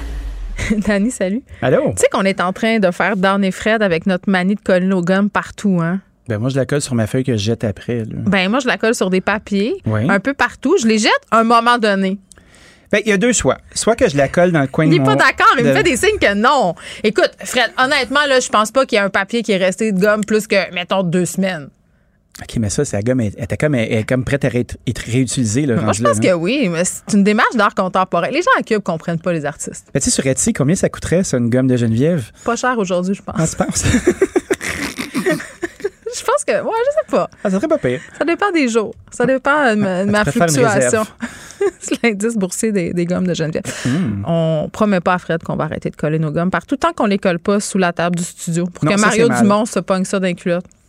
Est-ce que Mario mettrait sa gomme, lui, tu penses, là? Parce que Mario, c'est un chiqueur de gomme. Mm. Je l'imagine pas avec un chewing-gum, Mario. Je pense que c'est plus un gars de Paperman. C'est un homme droit. Ah, c'est sûr. Une Paperman rose, là. Ah, ou un petit bonbon vert et blanc, là. Tu sais, ceux qui nous donnent, quand on partait du Pizza Royal puis t'avais un peu mauvaise haleine parce que t'avais mangé une croûte à l'ail, là, ceux-là. Ceux-là même, ces bonbons-là. Ceux qui sont emballés, parce qu'on sait tous que ceux qui ne l'étaient pas avaient des traces d'urine dedans. Oui, c'est vrai. Sais-tu comment, ma mère appelait ça des bonbons, des étouffeurs? Ça, pour étouffer les enfants. Terrible. Ah, je l'aime, ta mère. T'as pas idée. Ma mère est adorable. OK. On va se parler de restaurants puis de bars. Hein? Grosse nouvelle. Hein, grosse nouvelle. Mais là, ça, attends, c'est parce que d'habitude, le vendredi, on fait des sujets de bouffe. Mais là, c'est un peu grave qu'est-ce qui se passe dans nos restaurants, dans nos bars. En ce moment, on a beaucoup d'éclosions. C'est pas tellement surprenant. Ben non, c'est pas surprenant. Parce que quand j'y vais, ce que je constate, puis là... Warning. Je suis pas en train de dire que je suis fâchée de ça. Là. C'est que je remarque dans les cuisines, tu sais, il y a beaucoup de proximité, ça va vite. Des fois, les gens n'ont pas toujours des masques, puis c'est correct, mais je veux dire, je comprends là, comment ça marche dans une cuisine, puis que c'est inconfortable et tout, mais c'est parce que là, qu'est-ce qu'on fait avec ça? OK. Un article dans Le Voir est sorti. Oui, il est sorti. Une dame a écrit quelque chose. Que dans la semaine du 10 août, il y a eu 12 cas en lien avec des employés de restauration et de bar. La semaine d'après, 23. La semaine d'après, 53. La semaine d'après, 50 dans la semaine du 7 septembre. Bon, fait qu'on peut faire... Fait que là, il y a des stats. Il y a des auditeurs qui m'écrivent pour me dire qu'elles sont découragées que je colle mes gommes partout. Mais oui, mais collez-les pas, vos gommes, jetez-les. Moi, je suis une même, je suis une rebelle. Ça le dit. Une bouche, une gomme. C'est exact. Ta bouche, c'est ta gomme. Exactement, t'as raison. Bon, poursuivons. Puis là, cet article sort... Puis là, tu fais comme, OK, mais à quoi qu'on s'attend, là? On ne peut pas forcer les employés à se faire vacciner. Donc, qu'est-ce qui arrive dans ce temps-là, tu penses? Tu as des clients qui sont doublement vaccinés, qui peuvent être vecteurs. Je t'arrête 2 secondes. Oui, je t'écoute. François Legault a quand même pelleté ça dans le cours des entrepreneurs. Tu as le droit d'exiger que tes employés soient vaccinés, sauf qu'on est dans une pénurie de main-d'œuvre. Fait que j'imagine que si toi, Dany Saint-Pierre, tu dis je ne prendrai que des gens vaccinés, ils vont dire bye-bye, je vais aller ailleurs, mais en même temps, tout le monde veut être vacciné. En tout cas, il y a quelque chose là. Il y a 12 % des gens qui ne le sont pas. Ouais. Tu vois, moi, dans mon équipe, je sais qu'il y en a 2 ou 3 qui ne le sont pas. Je le sais, puis c'est des positions clés, j'ai pas envie de toucher à ça. OK. Ben, parce que là, je veux pas qu'on pointe du doigt des personnes, mais mettons... On pointe pas de doigt. On jase. On fait ça. Est-ce que tu leur as demandé pourquoi? T'as-tu cette discussion-là avec eux? C'est des discussions à 2 volets parce que, je veux pas, je suis une figure d'autorité. Ben, c'est ça. Puis ça va être... Le propos va être édulcoré quand je vais être là. Puis quand je serai pas là, je me fais rapporter des trucs. Un peu anti-vax, c'est barre des fois. Puis là, tu fais comme... Ah ouais. Puis là, j'ai 2 choix. Est-ce que je fais comme si ça n'existait pas? Puis là, ça, c'est ce que j'ai choisi de faire pour l'instant. Là. Puis après ça, je me dis, bon, OK, est-ce que je vais aller essayer de convaincre des adultes d'un âge avancé que ça doit être fait? Est-ce que je dois arrêter mon opération? Souvenons-nous que j'ai enfermé 2. Là. Ces gens-là ne sont pas vaccinés du tout ou ils sont vaccinés juste une dose? Là. J'en ai un qui n'est pas vacciné du tout. Puis après ça, je fais quoi avec ça? Hey, je ne sais pas, Dany. En ce moment, je pense à toi puis je me dis, on est en train de dire ça à la radio puis je veux pas que les gens se disent, ben on va pas à son resto parce qu'il y a du personnel pas vacciné. T'sais. J'ai pas nommé de position. C'est pas une position à temps plein. OK, mais c'est comme ça. Mais là, on a un méchant bel exemple à quel point ça place des entrepreneurs, des chefs d'entreprise, des gens qui ont des business dans une position vraiment pas facile. J'ai pas le droit, moi, d'arriver puis de dire non, tu rentres plus. T'as le droit? François Legault te l'a donné le droit. Il t'a dit... Tu as le doigt. J'ai le doigt. Tu as le droit de prendre tes décisions. Chaque entreprise peut obliger ses employés. En tout cas, est-ce que ma compréhension des choses est erronée? Je ne pense pas, là. C'est ce qu'on a dit au point de presse. Est-ce que c'est assez clair pour qu'on puisse prendre position? Ben moi, je pense que oui. C'est juste que de pelleter ça dans la cour des entrepreneurs, des gérants de resto, whatever, tu sais, quand tu t'occupes de personnel. Tu fais un congédiement dû à ça? Mais c'est parce que c'est bien clair que ça va créer beaucoup de problèmes, alors que si c'était clair pour tout le monde. Si moi, je reviens à ma position de départ. Là, c'est, si tu travailles avec du public, si tu es en contact avec des gens, ça devrait être la vaccination obligatoire. Puis tu sais, c'est tellement poche d'en venir là puis de se dire que ça serait ça la solution, là, mais on est là. Bien, c'est parce que c'est encore... tu sais, on en parlait avec le passeport aussi. Tant que c'est pas décrété par notre gouvernement, ça devient une opinion. Puis cette opinion-là, tu peux la payer cher.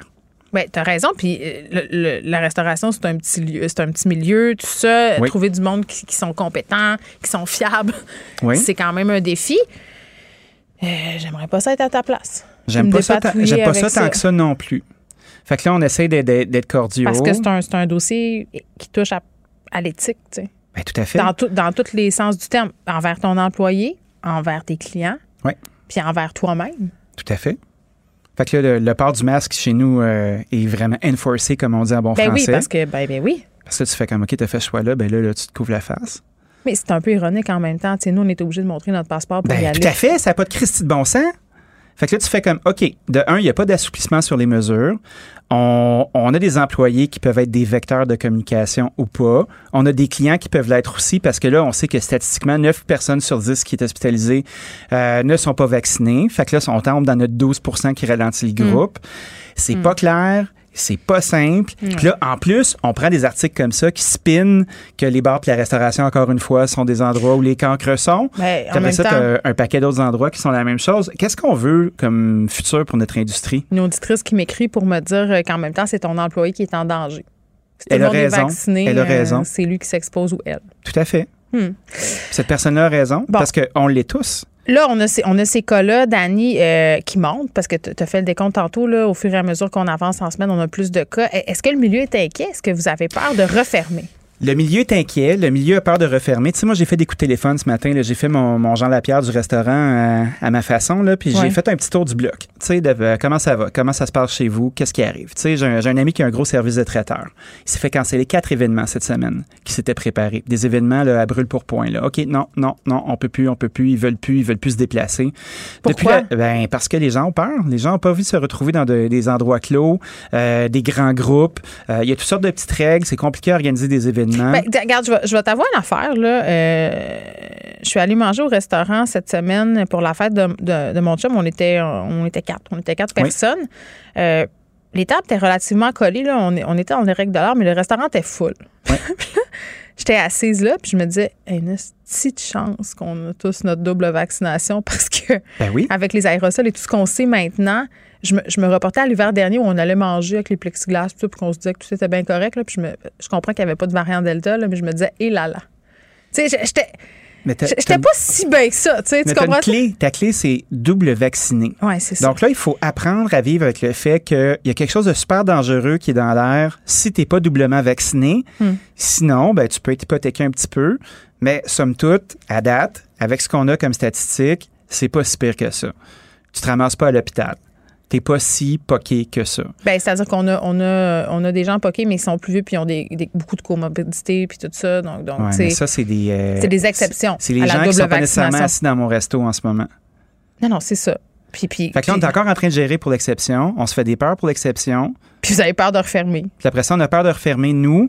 Puis quand on assume que nos clients sont tous doublement vaccinés, qu'il y a une distance entre les tables, ça fonctionne, on espère de pouvoir rester ouvert. Mais je te dirais que dans le milieu, ça se parle de OK, on avait arrêté le take-out parce que tout le monde voulait manger au resto. Puis là, il fait plus froid, là. Puis les terrasses commencent à fermer. Tu vois, Mont-Royal, chez nous, là, notre terrasse est démantelée lundi. Puis on voit déjà qu'il commence à avoir une baisse. L'école est recommencée, il commence à avoir une baisse. Les gens veulent pas être à l'intérieur. Les gens veulent pas être à l'intérieur. Des fois, quand il pleut, ils se retrouvent à l'intérieur. C'était super le fun. Mais tu sens que ça va vite. Ça va vite, puis ils s'en vont vite. Donc, le cocon hivernal va revenir. Donc, est-ce que la restauration va devenir un phénomène saisonnier? Il va falloir que tu fasses de la raclette. Ah ben oui, de la raclette pour livrer. Ah oui, ça va être super. T'arrives avec ta meule puis ton chaudron. Puis ton râteau. Ben tu sais, nous, avec la pizza, ça va être somme toute assez simple. Puis je discutais avec mon ami qui a le Laurier Barbecue qui roule à fond. Il fait froid, les gens recommencent à faire des trucs dans leur maison. Les cours sont en train de se fermer, on se baigne de moins en moins, il y a moins de terrasses. Tu sais, je faisais une réflexion aujourd'hui, puis je me disais, est-ce que l'âge d'or de la restauration est passé? Parce que, tu sais, de 2005 à 2015, tu avais des chefs médiatiques comme moi. Ben non. Puis t'allais chez Distasio ou chez Daniel Pinard, là, puis t'avais un show qui passait à la TV. Puis là, ton resto était plein pendant 1 an et demi. Puis là, tu fais comme, OK, Christy, là, est-ce qu'on va se rappeler du temps où on pouvait aller manger au resto chez un chef indépendant, puis que ça coûtait pas trop la peau du cul, puis c'était le fun, puis que c'était bien agréable, comme mes grands-parents me parlent de l'arrivée de la pizza ou des mets chinois, tu sais. Je pense pas que l'âge des restos est fini. Je pense que les restos, c'est comme la radio. C'est un média d'habitude. Puis là, on a perdu l'habitude. du restaurant, pas de la radio. Ben non, la radio, on l'adore. Mais tu comprends? Le coût que ça va... OK, je reformule. Les mesures d'aide qui sont en place, là, gardent un paquet de monde sur le respirateur puis gardent les assiettes à un prix qui est encore décent. Mais tu sais, quand t'es rendu... est-ce que ça arrive, ça? Parce que là, t'es comme Moïse Rock-Thériault, là. Tu nous annonces la fin du monde de l'assiette à 45$, puis ça arrive comme jamais. Ben non, il y a beaucoup d'endroits qui a l'assiette à 45$. Puis Rock-Thériault, là, s'exprimait beaucoup moins bien que moi. Tu me couperas pas le bras, là, toujours? Eh ben non, je te couperai pas le bras. T'en as besoin. Hey, Rock-Thériault, hey, ça, c'est fascinant. Mais ça, c'est un autre sujet. La fin du monde, tu m'annonces quand même le grand virage, les restaurants qui ferment, la fin des subventions, là. C'est vrai que ça... En tout cas, ça va être... Est-ce qu'ils vont les arrêter, les subventions? Ben là, ils peuvent pas continuer à vitam aeternam, là. Ben, c'est ce que je me dis. Puis après ça, il y a un paquet de gens qui attendent juste ça pour faire des fêtes techniques. Oui, bien, c'est comme... Qu'est-ce qui va rester? Des gens qui vont rouler à perte? Je pense pas. Donc, parce que l'âge d'or est passé. Ils vont devoir se réinventer. Ouais, on finit de même parce que c'est vendredi. Là, OK, arc-en-ciel du bon bord. Sourire tout le monde. On se revoit lundi à la bête. Ça va semi-bien aller. Merci, au revoir. Bye-bye, Dany. La chambre de Léo a été rénovée par un entrepreneur recommandé par Réno Assistance. Il a tout pris en main pour laisser les parents s'extasier devant leur petit Léo. Réno Assistance, on se dédie à l'espace le plus important de votre vie. Un message d'Espace pour Brio, une initiative de Desjardins. Geneviève Pétersen. Brillante et éloquente, elle expose toutes les facettes de l'actualité. Bon, je vous disais qu'il y avait des manifestations devant une école de Montréal un peu plus tôt cette semaine, l'école Louis-Riel, là où décédée malheureusement une jeune fille de 14 ans un peu plus tôt. Des manifestants qui s'étaient pointés là-bas pour faire valoir leur opinion anti-vax disaient que cette jeune femme-là était décédée des suites du vaccin. Évidemment, ce n'est pas vrai. Là, je ne saurais que le souligner assez. On en a encore des manifestations aujourd'hui. Cette fois-ci, les manifestants se trouvaient devant l'école secondaire Louis-Joseph Papineau. Pancartes, haut-parleurs, scandales, des slogans contre les mesures sanitaires. Yves Poirier était sur place. Il est là. Salut Yves. Bonjour Geneviève. Bon, combien de personnes environ devant l'école Louis-Joseph Papineau? C'est terminé, mais il y a à peu près une quarantaine de militants anti-vaccins tantôt qui ont ciblé effectivement cette école-là qui est située, c'est dans le nord de la ville, dans le secteur du quartier Saint-Michel.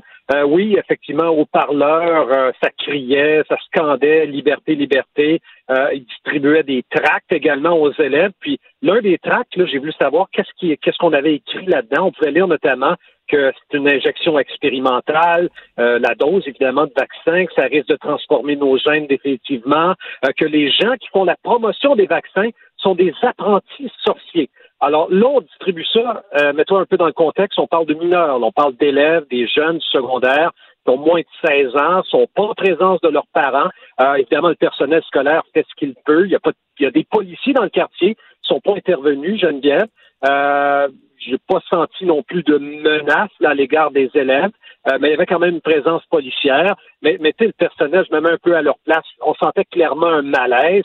Mais en même temps, tu sais, je regardais le visage un peu des jeunes, ils étaient ébahis, surpris, un peu décontenancés, parce que c'est vraiment un coup d'éclat, ça arrive, une action un peu imprévue, donc les élèves sortent pour l'heure du dîner, voient ces gens-là, et on sait comment on est un peu lorsqu'on est adolescent, on est attiré, on voit les caméras de télévision, les photographes, et là, il y a des gens, donc, ces complotistes, ces anti-vaccins qui ont leur cellulaire, en même temps, ils sont sur les réseaux sociaux live, Facebook live, etc. Alors, ça attire évidemment les jeunes. Là, je suis allé les voir. Pensez quoi de ça? Ouais. Certains me disent, écoute, moi, ça change rien dans ma vie. Je suis vacciné, j'ai eu ma première. D'autres ont dit, j'ai eu ma deuxième. Mais quand même, j'ai rencontré plusieurs élèves, je te mens pas, qui n'ont pas reçu de vaccin et qui ne comptent pas non plus en recevoir. On a entendu souvent les autorités publiques de la santé publique, à Montréal dire qu'on avait de la difficulté dans certains arrondissements, notamment Montréal-Nord, Saint-Michel, à convaincre les familles. Là, j'ai pu le constater sur le terrain. C'est pas évident, là, c'est un combat de tous les jours ici de convaincre les jeunes, notamment, de ces quartiers, peut-être un peu dans le nord-est de la ville, de se faire vacciner. Je veux qu'on écoute, donc, l'homme qui a organisé ça, le militant anti-vaccin, François Amalega-Bitondo, parce qu'il s'était dit cette semaine, notamment par le ministre de l'Éducation et le premier ministre encore aujourd'hui, pouvez-vous laisser ces jeunes tranquilles? Manifester, oui, dans les rues, mais pas dans les cours d'école. Je l'ai interviewé tantôt, je l'ai confronté là-dessus. Pourquoi vous ne sacrez pas la paix aux enfants? C'est ce qu'ils vous demandent quand... Le ministre ne sacre pas la paix aux enfants. C'est ça le problème. Le problème, c'est que nous ne voulons pas qu'on écrase nos enfants. On ne veut pas qu'on détruise l'avenir du Québec. Et le ministre, actuellement, est en train de travailler contre ça. La majorité des enfants, des élèves à l'école Ouriel ne voulaient pas vous voir mercredi. Pourquoi vous êtes de retour? Pourquoi vous êtes de retour ici? La majorité des gens ici ne veulent pas vous voir. Est-ce que vous avez fait un sondage pour dire... Allez voir à l'intérieur de l'école, effectivement. Il y a de la réticence à votre présence aujourd'hui. Je pense que la réticence est créée par les médias, ou pas seulement par les médias, par le gouvernement en général, qui est en train d'intimider les gens. Je vous dis qu'à l'intérieur, ils ne veulent pas vous voir en majorité sur leur terrain. Moi, je ne vous crois pas, parce que je ne pense pas qu'un sondage a été fait. Bon, c'est un grand complot, Yves, évidemment, fomenté par le gouvernement et les médias. Est-ce que tu lui as demandé si ses enfants avaient reçu les autres vaccins, là, ceux contre la rougeole, la rubéole, ces choses-là? J'ai souvent demandé, effectivement, à des gens qui manifestaient, par exemple, en fin de semaine à Montréal. Ouais. J'étais, comme journaliste, évidemment, présent à la manifestation de dimanche à Montréal. J'ai demandé à plusieurs des gens qui étaient là, vos enfants ont été vaccinés, comme vous dites, pour des maladies antérieures là, qui ont été réglées. Mm-hmm. Ils me disaient, oui, mais là, on n'a pas confiance en celui-là parce que... je te répète ce qu'ils disent, là, ça va modifier tes gènes de façon définitive. Alors ça, ils croient là-dedans. Et d'autre part, évidemment, je pouvais pas passer à côté de ce qui s'est passé mercredi à l'école secondaire Louis Riel. Oui. Encore là, je leur ai posé des questions. Vous avez prétendu que la petite Malaka Riscala, 15 ans, avait succombé au vaccin contre la COVID-19, ce qui est totalement faux, ont déclaré ses parents. On les a lus ce matin dans le journal de Montréal. Eh bien, l'un des manifestants qui était présent mercredi à l'école secondaire Louis-Riel, était présent également ici à Montréal-Nord. Et là, je leur ai dit, on vous accuse d'avoir instrumentalisé tout ça. Et là, ils m'ont répondu, c'est vous les médias qui êtes en train d'instrumentaliser toute cette pandémie. Donc, on nous reproche effectivement encore un rôle et on nous reproche de travailler encore là pour le gouvernement Legault et d'être même payé par Legault pour véhiculer son message. Ce qui est faux, encore une fois, et je le répète lorsque je les vois. Alors, effectivement, donc, ils n'ont pas d'excuses à faire à la famille de cette petite fille-là qui est décédée, probablement en lien avec une maladie cardiaque qu'elle traîne depuis plusieurs certains temps. D'ailleurs, l'adolescente de 15 ans qui est décédée cette semaine avait été vaccinée, Geneviève, il y a environ 2 mois. Encore là, ça a été confirmé par ses parents. Donc, ce n'est pas à la suite de son vaccin qu'elle est décédée, nous disent ses parents, et on verra. Là, il y aura une enquête du coroner qui sera en cours et on attend les résultats incessamment. Alors voilà pour l'essentiel de cette manifestation. Je suis convaincu qu'il y en aura d'autres coups d'éclat. Le premier ministre, tantôt, François Legault, a déploré évidemment leur présence, mais malgré les messages du ministre de l'Éducation qui dit « laissez-leur la paix, les manifestants, je pense, vont continuer, Geneviève, justement, d'entrer comme ça là, à proximité des cours d'école pour passer leur message et leur tract, parce que je vous le dis, ils sont convaincus d'avoir raison et convaincus que le reste, c'est-à-dire la majorité de la population québécoise, a tort là-dessus, là, avec la vaccination. Très bien. Ça demeure très dangereux. Oui, Yves Poirier, qui est journaliste pour TVA Nouvelles, qui était devant l'école secondaire Louis-Joseph Papineau. Une quarantaine de manifestants s'étaient rassemblés pour manifester contre le vaccin, contre les mesures sanitaires. Et j'ai envie de dire, est-ce qu'il va falloir faire un décret pour interdire de manifester autour des écoles? Ça serait épouvantable parce que le droit de manifester, c'est un droit démocratique. Mais aller manifester devant les bureaux de votre député, aller manifester devant les édifices gouvernementaux, manifester dans les rues, mais laissez nos enfants tranquilles. Vous écoutez Geneviève Pétersen, QUB Radio. Je suis avec Alexandre Moranville-Ouellet, animateur du balado Ce n'est qu'une théorie à QUB Radio. Alex, salut. Bonjour Geneviève. Bon, t'es là pour nous parler de ton sujet préféré, un de tes sujets préférés, les théories du complot, particulièrement celles qui entourent les attentats du 11 septembre 2001, parce que je le rappelle, on va célébrer malheureusement ce triste anniversaire demain, les 20 ans des attentats du 11 septembre où 2 avions ont percuté le World Trade Center, mais aussi le Pentagone. T'sais, on y pense moins, les tours jumelles, ça nous frappe, là, mais il y a eu des trucs au Pentagone aussi. Là. 4 avions, là, très exactement, dont un qui avait été là, détourné justement là, par les passagers de cet avion-là de manière assez héroïque, merci. Mais oui, 20 ans après, fait déjà 20 ans, mais il y a des théories du complot. T'avais quel âge, toi, Alex? J'avais 5 ans, très exactement. C'est là que je te le demande. C'était mon moment, ma tante. Ben oui, tu sais, je peux pas vraiment faire comme tout le monde. Oui, j'étais à telle place, mais c'est un de mes plus vieux souvenirs conscients quand même. Je me souviens, mes parents écoutaient la télé, tout le monde capotait, puis c'est un des flashs que j'ai dans ma tête de jeunesse. Mais assez parlé de moi, les théories du complot. Oui. Autour du 11 septembre, ce qui est plus fou que jamais, c'est que ça dure encore jusqu'à aujourd'hui, 20 ans plus tard.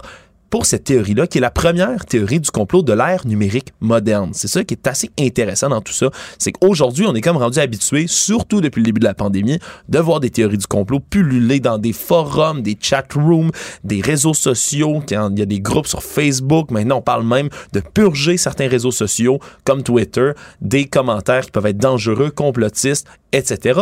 Mais à ce moment-là, en 2001, il n'y avait pas ça pantoute sur Internet. Là. C'était les premiers chatrooms, les gens commençaient à discuter, et c'est là qu'est véritablement née toutes les théories du complot qui entourent le 11 septembre, à savoir sur deux branches. Soit, un, le gouvernement américain aurait connu les attentats, aurait été au courant qu'ils s'en venaient et n'aurait rien fait pour les intercepter, ce qu'on appelle la théorie du lie-hop, ou let it happen on purpose.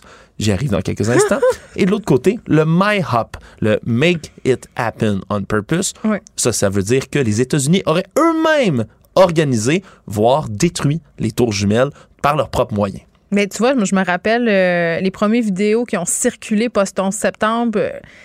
simili-complotistes, là, c'était les vidéos où on pointait avec des flèches des endroits où supposément on voyait un F-16 bombarder les tours, tu sais, puis c'était comme une espèce de forme dans la fumée, tu sais, c'était très tiré par les cheveux, mais ça circulait allègrement, des gens qui croyaient ça, ils croient encore à ça. Puis ça circulait beaucoup, puis comme je dis, comme c'est une des premières théories du complot de l'ère numérique, eh bien, il y avait tellement de choses qui circulaient, il y en avait beaucoup. Là. Puis là, aujourd'hui, je pourrais pas parler de toutes ces théories-là. Il y avait des images qui avaient été, tu le dis, là, altérées, puis qui circulaient sur Internet, oui. Manipulées. C'était le début là, du Photoshop, puis on voyait quasiment le missile avec les cordes. C'est ça, presque ouais, comme des sentinelles de l'air. C'était très, très beau à voir, mais il y en a qui sont restés depuis quand même jusqu'à aujourd'hui. Il y en a qui se sont imposés comme ces théories principales. Tu me demandais pourquoi est-ce que le gouvernement ferait ça ou laisserait ces incidents-là aller. Mais il y a toujours toutes les réponses qui tournent autour de la guerre. Évidemment, en Irak, en Afghanistan, le prétexte pour aller envahir l'Irak, saisir les ressources de pétrole pour les États-Unis, surtout sachant, des années après, qu'il n'y avait pas d'armes de destruction massive comme le prétendait George W. Bush à l'époque. Mais on pensait que cet événement-là, c'est un peu comme le Pearl Harbor, si on veut, du 21e siècle. Hein. On se rappelle, les avions japonais avaient bombardé Pearl Harbor, forçant les États-Unis à entrer en guerre dans la Deuxième Guerre mondiale contre eux, avec tous les résultats qu'on connaît. On se disait que c'était un peu la même chose à ce moment-là. Puis, il y a toutes sortes d'arguments qui étaient amenés pour, je vais commencer par le lie-up, let it happen on purpose, laisser les attentats faire. On parle entre autres du temps de réaction des États-Unis, tu sais. Les gens se sentaient tellement invincibles derrière l'armée la plus puissante du monde. C'est encore le cas, débattable peut-être un peu plus aujourd'hui, mais les gendarmes du monde des États-Unis, comment ça se fait qu'il n'y ait pas de F-16, de F-18, de jet qui est intercepté à cette époque-là? Et depuis, ça a été démystifié un peu parce qu'il y a tellement de problèmes de communication, même encore aujourd'hui, entre les différents départements d'État, le FBI, la CIA par exemple, et l'armée, qui ont tous des chasses gardées. C'est un point qui ressort dans la série documentaire de Turning Point, le fait que chaque agence de renseignement américaine avait des renseignements, avait de l'information sensible, mais comme ils ne la partageaient pas, cette information-là, le casse-tête, le big picture, comme on dit, ils ne l'avaient pas. Oui, puis c'est difficile à faire comme mea culpa d'une nation, mais pour celle-là, les États-Unis l'ont véritablement échappé. Et là, il y a les théories qui vont plus loin. Là. Plus loin que le lie-hop, là, parce qu'il y en a toutes sortes autour de ça qui l'auraient laissé faire. Mais ce qui est plus intriguant, c'est vraiment celles qui disent que les États-Unis auraient dynamité, pas moins de dynamiter leur propre tour. Et sur quoi on s'appuie pour dire ça? Eh bien, il y a quelque chose qui est devenu un meme à l'époque, un trend. Je vais utiliser les termes anglophones, maintenant on les utilise à qui mieux dans les réseaux sociaux. Mais c'est un des premiers qui s'appelait, peut-être tu vas t'en souvenir, « Jet fuel can't melt steel beams ». Du kérosène d'avion ne peut pas faire fondre des poteaux d'avion. Oui. C'était un peu comme le Epstein didn't kill himself moderne. Là, c'était la même chose. Les gens disaient, ouais non, c'est impossible que le kérosène puisse faire brûler ça. Parce que le kérosène, en brûlant, c'est à peu près 800 degrés à 1500 degrés Fahrenheit environ. Or, pour faire fondre une poutre en acier, comme il y en a dans le World Trade Center, c'est censé être à peu près là, 2750 degrés Fahrenheit. Mais dans tout ça, ce qu'il faut oublier, c'est que mais c'est pas nécessaire de faire fondre là, en liquide une poutre en acier pour faire tomber un bâtiment. Hein? Le bâtiment a été légèrement ébranlé, hein? Je vais dire ça de même. Là. Légèrement ébranlé par des avions à l'intérieur, mais aussi parce que le feu, là, c'est simple. en brûlant jusqu'à 1500 degrés Fahrenheit, ben l'acier perd la majorité de sa solidité. Il va se mettre à plier. Ça va pas fondre, mais ça va plier. Puis quand tu as un étage qui plie, l'autre étage tombe sur l'autre, sur l'autre, sur l'autre, sur l'autre. Et c'est d'ailleurs... Puis on voit sur les images que c'est ça qui se produit. Et c'est pour ça d'ailleurs qu'on a l'impression que le bâtiment est dynamité par le bas. C'est pour ça qu'il tombe dessus. C'est le même principe de force que lorsqu'on dynamite un bâtiment et qu'on le fait tomber. Et d'ailleurs, là, si je suis ici pour en parler aujourd'hui, c'est que j'ai un épisode, moi, de Ce n'est qu'une théorie, qui traite des théories du complot en détail sur le 11 septembre. Et un des experts que j'ai consulté, c'est Guy Rodrigue, qui est un expert en démolition contrôlée du bâtiment et en dynamitage. Et lui a répondu, entre autres, là, une fois pour toutes, en expliquant pourquoi c'est impossible qu'on ait dynamité le World Trade Center de l'intérieur. Je vous laisse l'écouter. Parce que quelqu'un aurait pu, avec beaucoup de préparation, rentrer à l'intérieur des tours l'explosif nécessaire pour les abattre? Je pense que oui, parce que ça n'en prend pas des quantités faramineuses. Par contre, on revient toujours au travail que ça représente. Il faut comprendre que dans ces éléments-là, quand toutes les charges sont reliées par des fils à des détonateurs, avec ce qu'on appelle une séquence de tir, on n'abat pas tous les étages en même temps, mais dans une optique où ce qu'on devrait le faire, il faudrait vraiment que plus personne n'ait accès au site pour éviter qu'un fil soit accroché, débranché, une charge déplacée. Ça devient un bâtiment complètement vidé de ses entrailles où est-ce que seuls les dynamiteurs vont pouvoir travailler.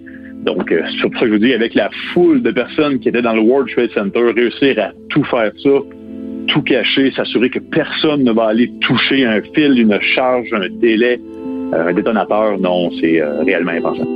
Donc, ça aurait été carrément impossible. Carrément impossible. Et de nos jours, presque toutes les théories du complot sur le World Trade Center sont démystifiées, là, d'un côté comme d'un autre. Mais le problème, c'est qu'aujourd'hui, il n'y a plus grand monde qui s'intéresse vraiment aux causes du World Trade Center, au pourquoi. C'est devenu là, vraiment maintenant un morceau du casse-tête plus grand du complotisme et des théories qui tournent autour du Deep State. Celle qu'on entend, puis on entendait notre collègue Yves Poirier parler tantôt. Oui. La manipulation du gouvernement, les gouvernements qui nous mentent. C'est juste devenu un chapitre de plus pour illustrer leurs propos en disant « Le gouvernement américain nous a menti, nous a trompés et ce n'est qu'une de leurs multiples trahisons. » Et parmi celles-ci, maintenant, les vaccins, les puces 5G évidemment. Et tout ça. Alexandre Moranville-Ouellet, merci beaucoup. Salut. Geneviève Pétersen. Elle est aussi passionnée quand elle parle de religion que de littérature. Elle saisit tous les enjeux et en parle ouvertement. Vous écoutez Geneviève Pétersen. Léa Strisky. Mais je veux que tu le saches que ça a un effet. Mathieu Cyr. Ouais, mais ça, c'est vos traditions, ça. La rencontre. Il y a de l'éducation à faire. Faut avouer que je suis pour la démarche. La rencontre Strisky-Cyr. Ils sont là, Mathieu et Léa. Salut! Salut! Salut! Bon, un autre de nos sujets de prédilection, les anti-vaccins. Les anti-vaccins qui rôdent autour des écoles. Et je ne sais pas si vous avez entendu les deux... le petit segment que j'ai fait avec Yves Poirier tantôt qui a assisté un peu à cette manif devant une école de Montréal, une deuxième en une semaine. C'est assez inquiétant là, ce qu'ils ont à dire ces gens-là, Léa. Ben, c'est inquiétant. C'est aussi, ça devrait tout simplement pas exister. Je comprends que la police commence à rôder autour de nos écoles. J'en reviens pas qu'on en soit là. J'en revenais déjà pas quand ils manifestaient devant les hôpitaux puis qu'ils comprennent pas à quel point est-ce que le système de santé est déjà au bord du gouffre. Puis c'est quoi ton message? Je veux dire, c'est des docteurs, c'est des infirmières, c'est des gens qui sont là pour sauver des vies. Puis tu t'en vas puis tu te bats contre eux. Puis maintenant, genre, tu veux t'attaquer aux écoles, tu veux, genre, tu penses que t'es le messie, puis t'arrives pour éduquer nos enfants. J'aurais pas de patience, gang. Si ça arrive jusqu'à l'école de mes enfants, je n'aurai pas de patience. On dirait que j'ai pas de patience devant les hôpitaux, mais on dirait que j'en ai encore moins devant les écoles parce que ce sont des enfants. Je vais devenir enragée, là. J'aurais pas de fun. C'est sûr, j'aurais pas de fun. As-tu envie d'aller leur péter ton skate d'en face? Ouais, ça ressemble à ça. mais c'est parce que j'écoutais tantôt le segment, justement, avec Yves Poirier, puis le point de vue des complotistes, c'est « Ah oui, mais le gouvernement bourre le crâne d'informations des enfants, tu sais, bourre le crâne des enfants avec des fausses informations. On peut faire la même chose, nous, de notre côté. » Mais il oublie que, justement, c'est pas de la fausse information qui va dans le crâne des enfants de la part du gouvernement, tu sais. Et si eux autres, ils devaient En fait, moi, ce que je pense que je ferais, c'est que je ferais une loi qui encadrerait les complotistes pour qu'ils disent des choses vraies, tout simplement. Comment tout tu simplement. Ferais ça? Tu leur injectes une puce? Ils veulent pas! T'as pas le droit de manifester devant une école secondaire ou primaire si c'est pas vrai ce que tu dis. T'sais, les pro-vaccins vont pas dire aux enfants « Hey, fais-toi vacciner contre la COVID. En même temps, ça protège du VPH. T'auras pas à syphilis, t'auras pas ci, t'auras pas ça. » Puis t'auras jamais de carie. On n'invente pas des choses comme ça du côté pro-vaccin. Fait que celui qui est anti-vax a parfaitement le droit d'être anti-vax s'il y a des choses qui s'y arrivent avec des faits qui sont reconnus par la communauté scientifique internationale et non pas juste 2-3 illuminés sur le web. Oui, mais, vas-y, Léa. C'est là que t'es perds. C'est là que tu vas les perdre parce que là, ils vont retomber dans leur espèce de spirale vers le bas de YouTube et ils vont nous dire à quel point tu peux pas faire confiance aux instances scientifiques, tu peux pas faire confiance aux médias, tu peux pas faire confiance au gouvernement. Dans le fond, c'est eux qui savent. T'sais. Je veux dire, moi, j'ai parlé avec des gens de la santé publique dernièrement qui me disaient, mais au début de pandémie, on appelait les gens, puis ils étaient super coopératifs, puis ils disaient comme, qu'est-ce qu'on peut faire pour vous aider? Puis maintenant, on appelle des gens qui sont rendus tellement boqués, tu peux pas leur parler, tu ne peux pas leur parler. Attends, moi c'est ça que c'est ça qui me fait peur entre guillemets dans ce que j'ai entendu tantôt puis dans ce qu'on entend aussi du discours de ces gens-là, c'est que je me dis ils sont tellement convaincus, ils ont tellement plus confiance, tu sais, envers le gouvernement, envers la communauté scientifique, envers les journalistes. Comment on les rejoint? Parce que là, on est en train souvent de les traiter de fous. T'sais, on les appelle les coucous, les coffs. On leur donne une sorte de nom. On se paie leur gueule et tout.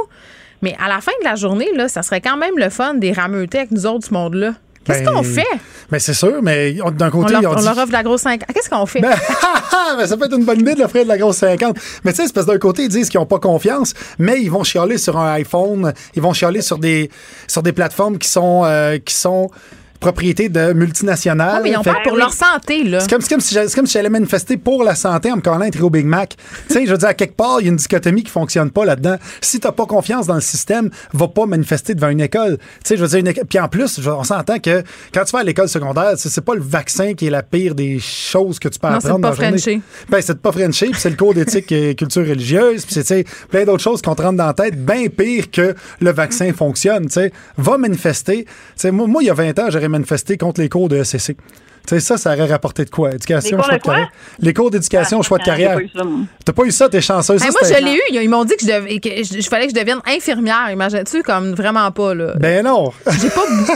J'ai peur des aiguilles, j'ai peur du sang, puis j'en toutes mes cœurs. Fait que c'est comme la moins bonne profession pour moi, infirmière. Ben, ils le savent pas. Je veux dire, c'était un cours enseigné par quelqu'un. Fait le test. Il m'avait dit ça aux commercialisations de la mode. Il y avait vraiment deux branches très rapprochées, la gang. Il m'avait full cerné. C'est la même chose, ça. Médecin ou poseur de tourbe. C'est la même affaire, là. Voyons donc. Mais tu sais, le cours de SCC, c'est un cours de choix de carrière qui est enseigné par quelqu'un qui a raté la sienne. Ça va se le dire, le moment donné, là. Attends, ils nous appellent, ils sont pas contents. Oui, c'est ça. Ouais, ça existe plus. Non, mais Léa, tu sais, on niaise, mais en même temps, il y a comme une espèce de grand schiste social en ce moment, puis l'ambiance est vraiment pas le fun, puis on chicane beaucoup, puis tu sais, hey, tu te berces-tu? T'es en train de te bercer, Mathieu? Je t'entends comme... non, je fais du beatbox. Check. Non, mais comment qu'on c'est parce qu'à un moment donné, il va en avoir plus. Pas. On abandonne, gang. On abandonne. On protège les écoles. On protège les hôpitaux. Ben oui, on abandonne. Je veux dire, qu'est-ce que tu veux faire? C'est vraiment une toute petite minorité. C'est des gens qui veulent pas entendre la raison. Bon. On les abandonne, puis on met des barricades autour des écoles. Puis tantôt. Non, mais je suis d'accord un peu à un moment donné. Ils veulent pas s'aider. À un moment donné, c'est un petit peu comme quand t'as un oncle alcoolique, puis t'as tout fait pour essayer de l'aider, mais qui veut pas s'aider.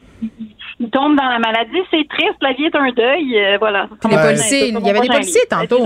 Ben, tout à fait, écoute, je t'appuie à 100% dans ta démarche. Moi, je veux dire, si je vais manifester devant une école secondaire pour dire, exemple, arrêtez de mettre des condoms, le VIH n'existe pas, tu sais, c'est sûr et certain que pour une désinformation comme ça, il va y avoir une action qui va être prise de la part de la direction d'école. Mais les policiers n'ont rien fait tantôt. Mais c'est ça.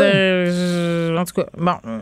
Moi, je pense que la liberté devrait être directement proportionnelle à ton quotient intellectuel. Et pedaille. Il y aurait beaucoup de monde en prison.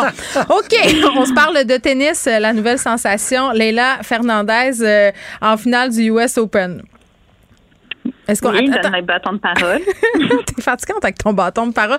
Non, mais c'est parce que je me demandais si on parlait tout de suite ou tantôt de l'extrait où Valérie Plante fourvoyée en parlant. Mais là, puisque je le tease, on va le mettre. Vous allez voir, elle a fait un lapsus assez particulier.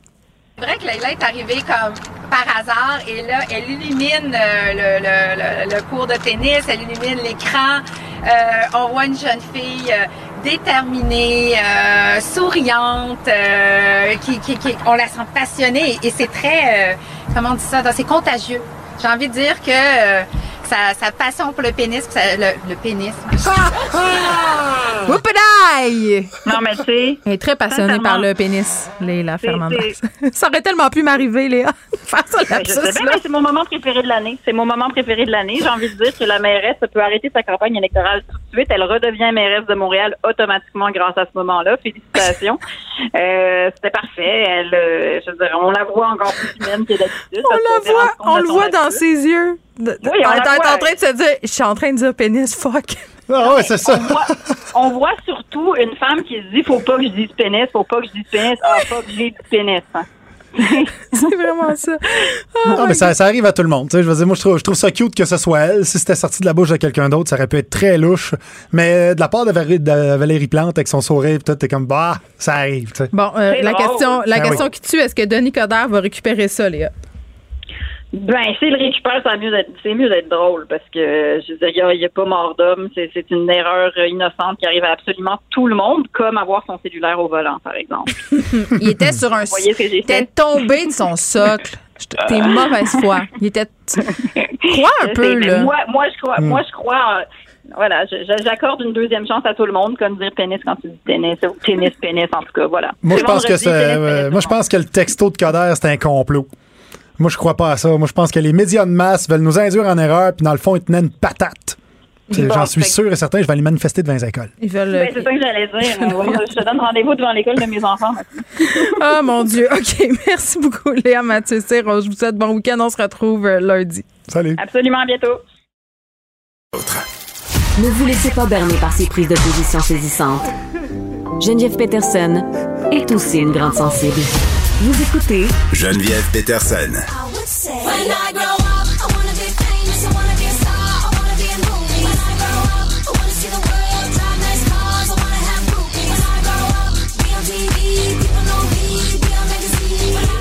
Ah, Anaïs. Qui... Mais écoute, je pense que je vais aller mettre cette tune là quand je vais aller faire du spinning après l'émission. Là, les Pussycat Dolls, j'avais oublié que ça existait. Ben, puis je pense que tu te portais bien, Geneviève. Je pense, mais j'étais correcte, tu sais, je respirais, j'avançais dans la vie, je regardais vers l'avenir, puis je me disais, il va y avoir des meilleures chansons qui vont s'offrir à moi. Ça, et j'avais raison. Hey, puis là, les Pussycat Dolls, là, Geneviève, il y a vraiment présentement une grosse bataille. En fait, parce que la formation en 2019 a signé le retour des Pussycat Dolls avec Nicole Scherzinger, évidemment, comme chanteuse. Ouais. Et on avait signé à la base, elle, je parle on comme si j'étais là-dedans, oui, elle avait signé pour recevoir 49% des parts de tout ce que les Pussycat Dolls allaient engendrer. Puis là, finalement, ben, avec la pandémie, ça a été mis sur pause. Et là, pour retourner sur scène dans les prochains mois, prochaines semaines, elle, maintenant, elle veut avoir 75 %. Ouais. C'est de l'argent en titi. Donc, bien capricieuse. Pourquoi elle mériterait plus que les autres? Ils sont toutes autant sexy les unes que les autres. Bien, c'est la seule qui chante, ou presque. Mais là, moi, j'ai fait mes recherches, là. Oui. Geneviève, là, elle, tout d'abord, savais-tu que les Black Eyed Peas ont demandé à Nicole, avant Fergie, de faire partie de la formation, puis elle a dit non. Moi, je pense qu'elle regrette. Ben, on dirait que je suis à la même place que toi. C'est sûr, elle, qu'elle ronge les ongles de temps en temps. Mais moi, je suis déçue que tu me dises ça, par exemple, tu sais, que Fergie, c'était pas la première, tu sais, c'était pas elle, puis que c'est pas une vraie affaire. Ben, c'était pas le premier choix. Arrête là, de te mettre entre moi et mes rêves. Tu es en train de tout briser mon adolescence puis ma vie de bar. Mais là, parlant d'adolescence, tu sais très bien ce qui est Christina Applegate. Maman, il faut pas dire à maman que la gardienne mange des pissenlits par la racine. Ah, mon Dieu. Ben oui. Ben, c'est dans son garage, Geneviève Pétersen, que les Pussycat Dolls sont nés. Peux-tu croire ça? C'est pas toujours bien Paul qui a eu l'idée, là. C'est sa bonne amie, sa meilleure amie, Robin Hunton. Imagine-toi, qui est la créatrice des Pussycat Dolls. Puis elle et Christina Applegate voulaient former un groupe de burlesque. Donc, ça a commencé dans son garage. C'est 2 ans après que Nicole est arrivée. Mais les premières répétitions, là, dans le temps qu'ils jouaient dans des bars de Johnny Depp, là, des bars presque de danseuses, Christina Applegate était derrière tout ça. Non, excuse-moi, moi, j'ai accroché à la phrase des bars de Johnny Depp, des bars de danseuses. Là, il y a déjà eu des bars Johnny Depp, oui. Des bars de danseuses? Parce que là, c'est beaucoup de sujets qui m'intéressent pour le 2 minutes qui nous restent. Ben en fait, c'était du burlesque. On prend donc danseuses. Ah, okay. C'était pas les danseuses qu'on connaît à ce jour, mais c'était quand même des danseuses, quand même plus ou moins vêtues, je te dirais. Donc là, en lisant tout ça, Geneviève, je me suis rendu compte que l'histoire des Pussycat Dolls est beaucoup plus intéressante. Elle est riche. Oui, mais oui, ben puis je pensais que dans tes recherches, tu avais retrouvé un extrait de quand ils se pratiquaient dans le garage. Ben non, j'ai pas ça malheureusement, mais tu sais, est-ce qu'on a vraiment besoin du retour des Pussycat Dolls? Ben là, la réponse est évidemment non là, je pense que j'ai besoin d'élaborer là-dessus. Mais est-ce qu'on pourrait se parler du hashtag nostalgie qui nous prend en ce moment, parce que beaucoup de groupes qui s'accrochent, qui font leur comeback, tu me parlais l'autre fois d'Abba là qui allait faire une tournée en hologramme. Moi, j'en suis pas encore revenu de ce comeback-là, mais c'est de dire que mais peut-être... Mais les Spice Girls aussi, Geneviève, la semaine dernière. On vit une crise planétaire. Est-ce que ça pourrait être lié à ça? T'sais, on veut se réconforter avec le passé. On veut pas s'avouer que c'est la fin du monde. Je veux dire, non, mais t'es pas folle. Il y avait des études. J'en ai parlé avec Benoît au début de la pandémie sur ce retour de cette nostalgie-là. Puis t'as pas tort. On a besoin d'être rassurés. On est tellement dans l'inconnu, Geneviève, là, qu'on se pitche dans ce qu'on connaît pour être rassurés. Donc, on veut le retour des Spice Girls d'Abba et des Pussycat Dolls. On se pitche dans les Pussycat. Ça nous rassure. On aime beaucoup ça. C'est un terrain connu. C'est des madames qu'on aime. Toujours sexy. Toujours habillées avec des faux cils. Toujours en cuir. C'est extraordinaire. Moi, ça me rassure. Ça change pas. Ben non. C'est un peu ça. C'est rassurant. Écoute, ben c'est ça. Fait qu'on se laisse là-dessus. Je te laisse aller mettre tes shorts en cuir, OK? Ben écoute, je mets ma petite cuirette et on se reparle lundi. Oui. Bon week-end. Merci à l'équipe de recherche, Maud Boutet, Luc Fortin, Frédéric Mockel. Merci aussi à Achille, à la mise en onde, à vous les auditeurs. Je suis plus capable d'arrêter de rire. QUB Radio.